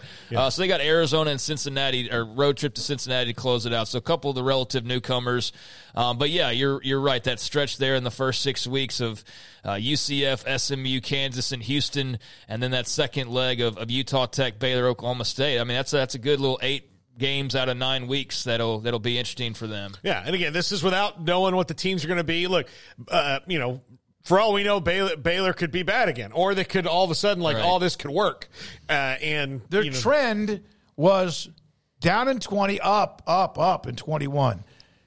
Looked like they were going to follow it up, but then down in 22. And then when they followed up with last year, that was just now the trend is over. So Yeah. who knows what it is. Number four, Houston. You know, look, you talk about coaches. The first two they got to play uh, are Barry Odom and Brent Venables, so that's that's pretty good right there. Uh, look, they lost to Rice last year, and they they play them obviously. Then here's the, the run of coaches they have: Matt Campbell, Sonny Dykes, by uh, Lance Leipold, Whittingham, Klieman, back to back to back to back. That is a sledgehammer of coaches, especially that. That's my word, not yours. Yeah, especially in particular after the bye for them when they get Kansas, Utah, Kansas State back to back to back. For a team that's going to be in the first year of a head coach under Willie Fritz, that is a really tough stretch between the byes. Yeah, I'm excited though to see Houston with a change at the top. I didn't mind Dana Holgorsen just in general following the guy and, and watching him, but I know when he's the head coach of your program, it's a little bit different. And so he, yeah, seemingly worn out his welcome down there in H Town, and so a lot of excitement about Willie Fritz and what he can do. And obviously, the man's got some skins on the wall, and now he's got a bit more to uh, play with in terms of resources and location and, and things like that. Being back in the state of Texas, not that New Orleans was a bad spot, but uh, you know, being back in Houston is a is a big deal. I think with all the familiarity that he has and the options that they'll have down there. So yeah, uh, that's a it's a fun schedule for year one for Willie Fritz. So I'm very excited to see how quickly he can get that thing strumming along. Yeah. Number three, Iowa State. This one's different because they have both their byes are earlier in that their first bye is week number three. Uh, they're the only school that has that uh, in week number three. And look, they play Iowa right before it, so that's probably good because that game's usually really, really physical. Uh, it's a huge rivalry game. And look, that's a that's one that they don't usually come out unscathed, uh, no matter how uh, good or bad anyone's offense is. Uh, then what really sticks out to me is even after that first bye, you know, Arkansas State, Houston, Baylor, not teams you really know a lot about. At West Virginia is going to be tough. UCF could be tough there, but that's in Ames. Then the second bye, it's Tech, Kansas, Cincinnati, Utah, and Kansas State. But the four out of five of those to close the season, again, not knowing what Cincinnati is going to be next year at all, but just assuming that four out of five teams last year were in bowl games, and three of those teams in the last couple years have been very, very good. That is a very tough stretch to end the end the run for Matt Campbell at end of the season. I mean, based off last year, that first part of the schedule, uh, they should start off pretty well. Although Iowa's always a coin flip there with that game, but yeah, I mean, really the attractive part of that schedule is that third leg of uh, those five games to close the season. I don't know that you love having a bye in week three after Iowa, but it does lead you into um, the fact that you're going to have another bye. I mean, that's that's great. That takes away from it and makes it less painful that you're having one that early, week three. But um, yeah, that's that's weird, and that does help lead to five straight games to close the season. Now they won't be alone in that, but most teams have their bye in either the first or second week of November, so they'll be going straight through, and we'll see what kind of shape they're in health wise. But if they're shaped up pretty well. Um, that's going to be a, a potential gauntlet, but they should also be in pretty good shape, I would think. I mean, going to Morgantown, UCF, I mean, we'll see on some of those, but I don't like really, I mean, feel like Iowa State can't pull those things off. So really, the, the big question marks all come in that last five week stretch. Uh, and if Cincinnati's good, then that throws a lot of things for a loop because I think everybody's just kind of defaulting and thinking that they're not going to be that that great just based on last year. But if they're they're feisty and good, then that could uh, really make things even that much uh, tougher for everybody. Yeah, the transfer portal changes how you can prognosticate Yeah. things because you don't know who they've picked up and gotten rid of that's like changed the whole team dynamic to take a team that wasn't very good to one that look, they don't a team like Cincinnati doesn't have to be 9 and 3 to be dangerous. If Right. they're 6 and 6, they can be dangerous based on last year because they're going to get more wins than they did. So inherently they're more dangerous than they were a year before. You just hope you're not one of the teams that's gets caught in the improvement of Cincinnati or, or a team like that. Same with Baylor. Like you don't know, we don't know what they're going to be. Yeah. But you don't want to be one of the teams that's like, oh, this team won three games last year. Now they've won seven. We're one of the four that they used to improve. Like that's that's where you don't want to be. Number two, BYU. Now, uh, start the season on the road at SMU on a Friday, uh, which is going to be a tough place to play. Uh, at Wyoming, which we've seen can be a black hole for some people uh, when, the, when they go there. Uh, Kansas State at home, but that's not a team you ever really are thrilled about coming in because of the way they play. Uh, they come here to Baylor where they lost the last time they were here, but we'll see about that. It's after the bye that that, that jumps out at me. Uh, you've got Noah Fifita at Arizona. You've got Mike Gundy at Oklahoma State and a team with Ollie Gordon that's going to come right at you. And then at UCF and KJ Jefferson before finishing out with Arizona, Kansas State, uh, or I'm sorry, Utah, Kansas, Arizona State, and Houston. Now, those last two are kind of, you know, uh, but at Utah, Kansas, those are going to be tough. And where I don't want to play Arizona State in Jaden Rashada's second year is probably late in the year if they start to gel as a team and get confident with some of the players that Kenny Dillingham has brought in there. I would rather play Arizona State early in the season in September and not want to play them in November because if you're worried about the upset specials late in the year, I would think Arizona State could be a team that in Kenny Dillingham's second year, weeks 9, 10, 11, and 12 could jump up and bite you. Yeah, we'll see. Uh, Yeah. We'll see on that. I mean, they've got some potential, but I'm not buying into that just yet. I mean, but you do have to leave room for that possibility. Um, I guess that's better to cross that bridge when we get there because that's so late in the year. That's so far from now. But looking at it on paper, you aren't that worried about it, quite frankly, if you're BYU, even though it's in Tempe. So, yeah, I mean, I think a lot of that second half of the schedule just depend heavily on how the first half of it started out and how many games you're trying to win to just get to a bowl game uh, after not making one last year after starting off so well. So, you definitely want to avoid that. But if they start off well this year, I think it sets up relatively okay for them. I mean, Utah is a game you'd say right now, you'd go, that's a loss. Um, you'd say Kansas, you'd probably say that's a loss. But uh, a lot of these other ones, uh, Oklahoma State, I'd probably say that's a loss. But outside of that, in that second half of the schedule, I mean, you never really know because you don't quite, again, know what you're getting. But that first half of schedule at SMU, uh, at Wyoming, K State, at Baylor, three road games in your first five, uh, that will be a stretch where you're going to start off 1 and 0 because you're going to beat Southern Illinois.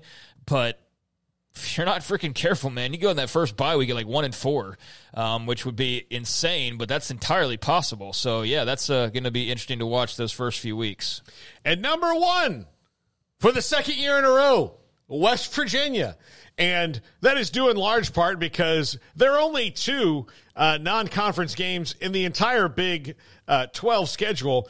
Well, I mean, and feel how you want to about Mississippi State. I'm not trying to to dog them uh, or Nebraska. Again, we're we're still seeing, but the two best non-conference games are at Oklahoma for Houston and Penn State at home for West Virginia. Like those are the two kind of jewel games of the of the Big 12 non-con schedule. So West Virginia starts out with Penn State. Look, they have they're at Pitt. Like that rivalry is back, and it'll be, you know, they won it last year. Um, and, and more power to them. But you kind of never know how that that game's going to go. Kansas, then the bye at Oklahoma State, Iowa State, Kansas State, at Arizona, at Cincinnati, Baylor, UCF, and Tech to end the season. So of their entire schedule, they only play.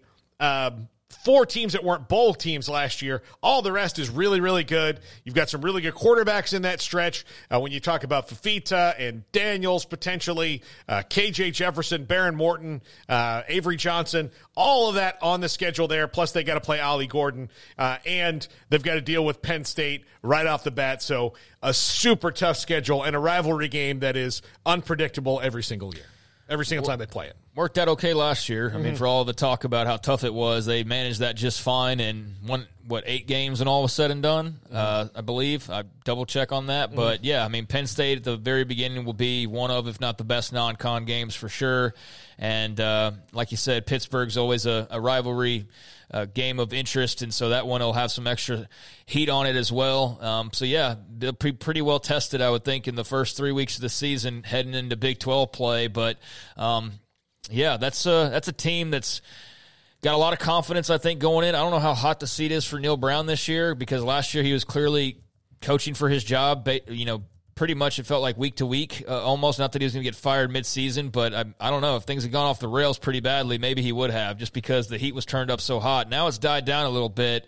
And I don't know what the expectations are, except for that they expect to be better because a lot of those guys are coming back. So, yeah, very intrigued by those first couple of non con games. And I think that'll be able to let us kind of reset our expectations for then what to anticipate from the Mountaineers when Big 12 play hits. But yeah, that's that's definitely one of the teams that you've got to throw in there when you're talking about contenders. Um, I think that's only fair, and it's it's unfair to, to leave them out based on what we saw last year. I am now getting a headache thinking about having to do the Big 12 media poll.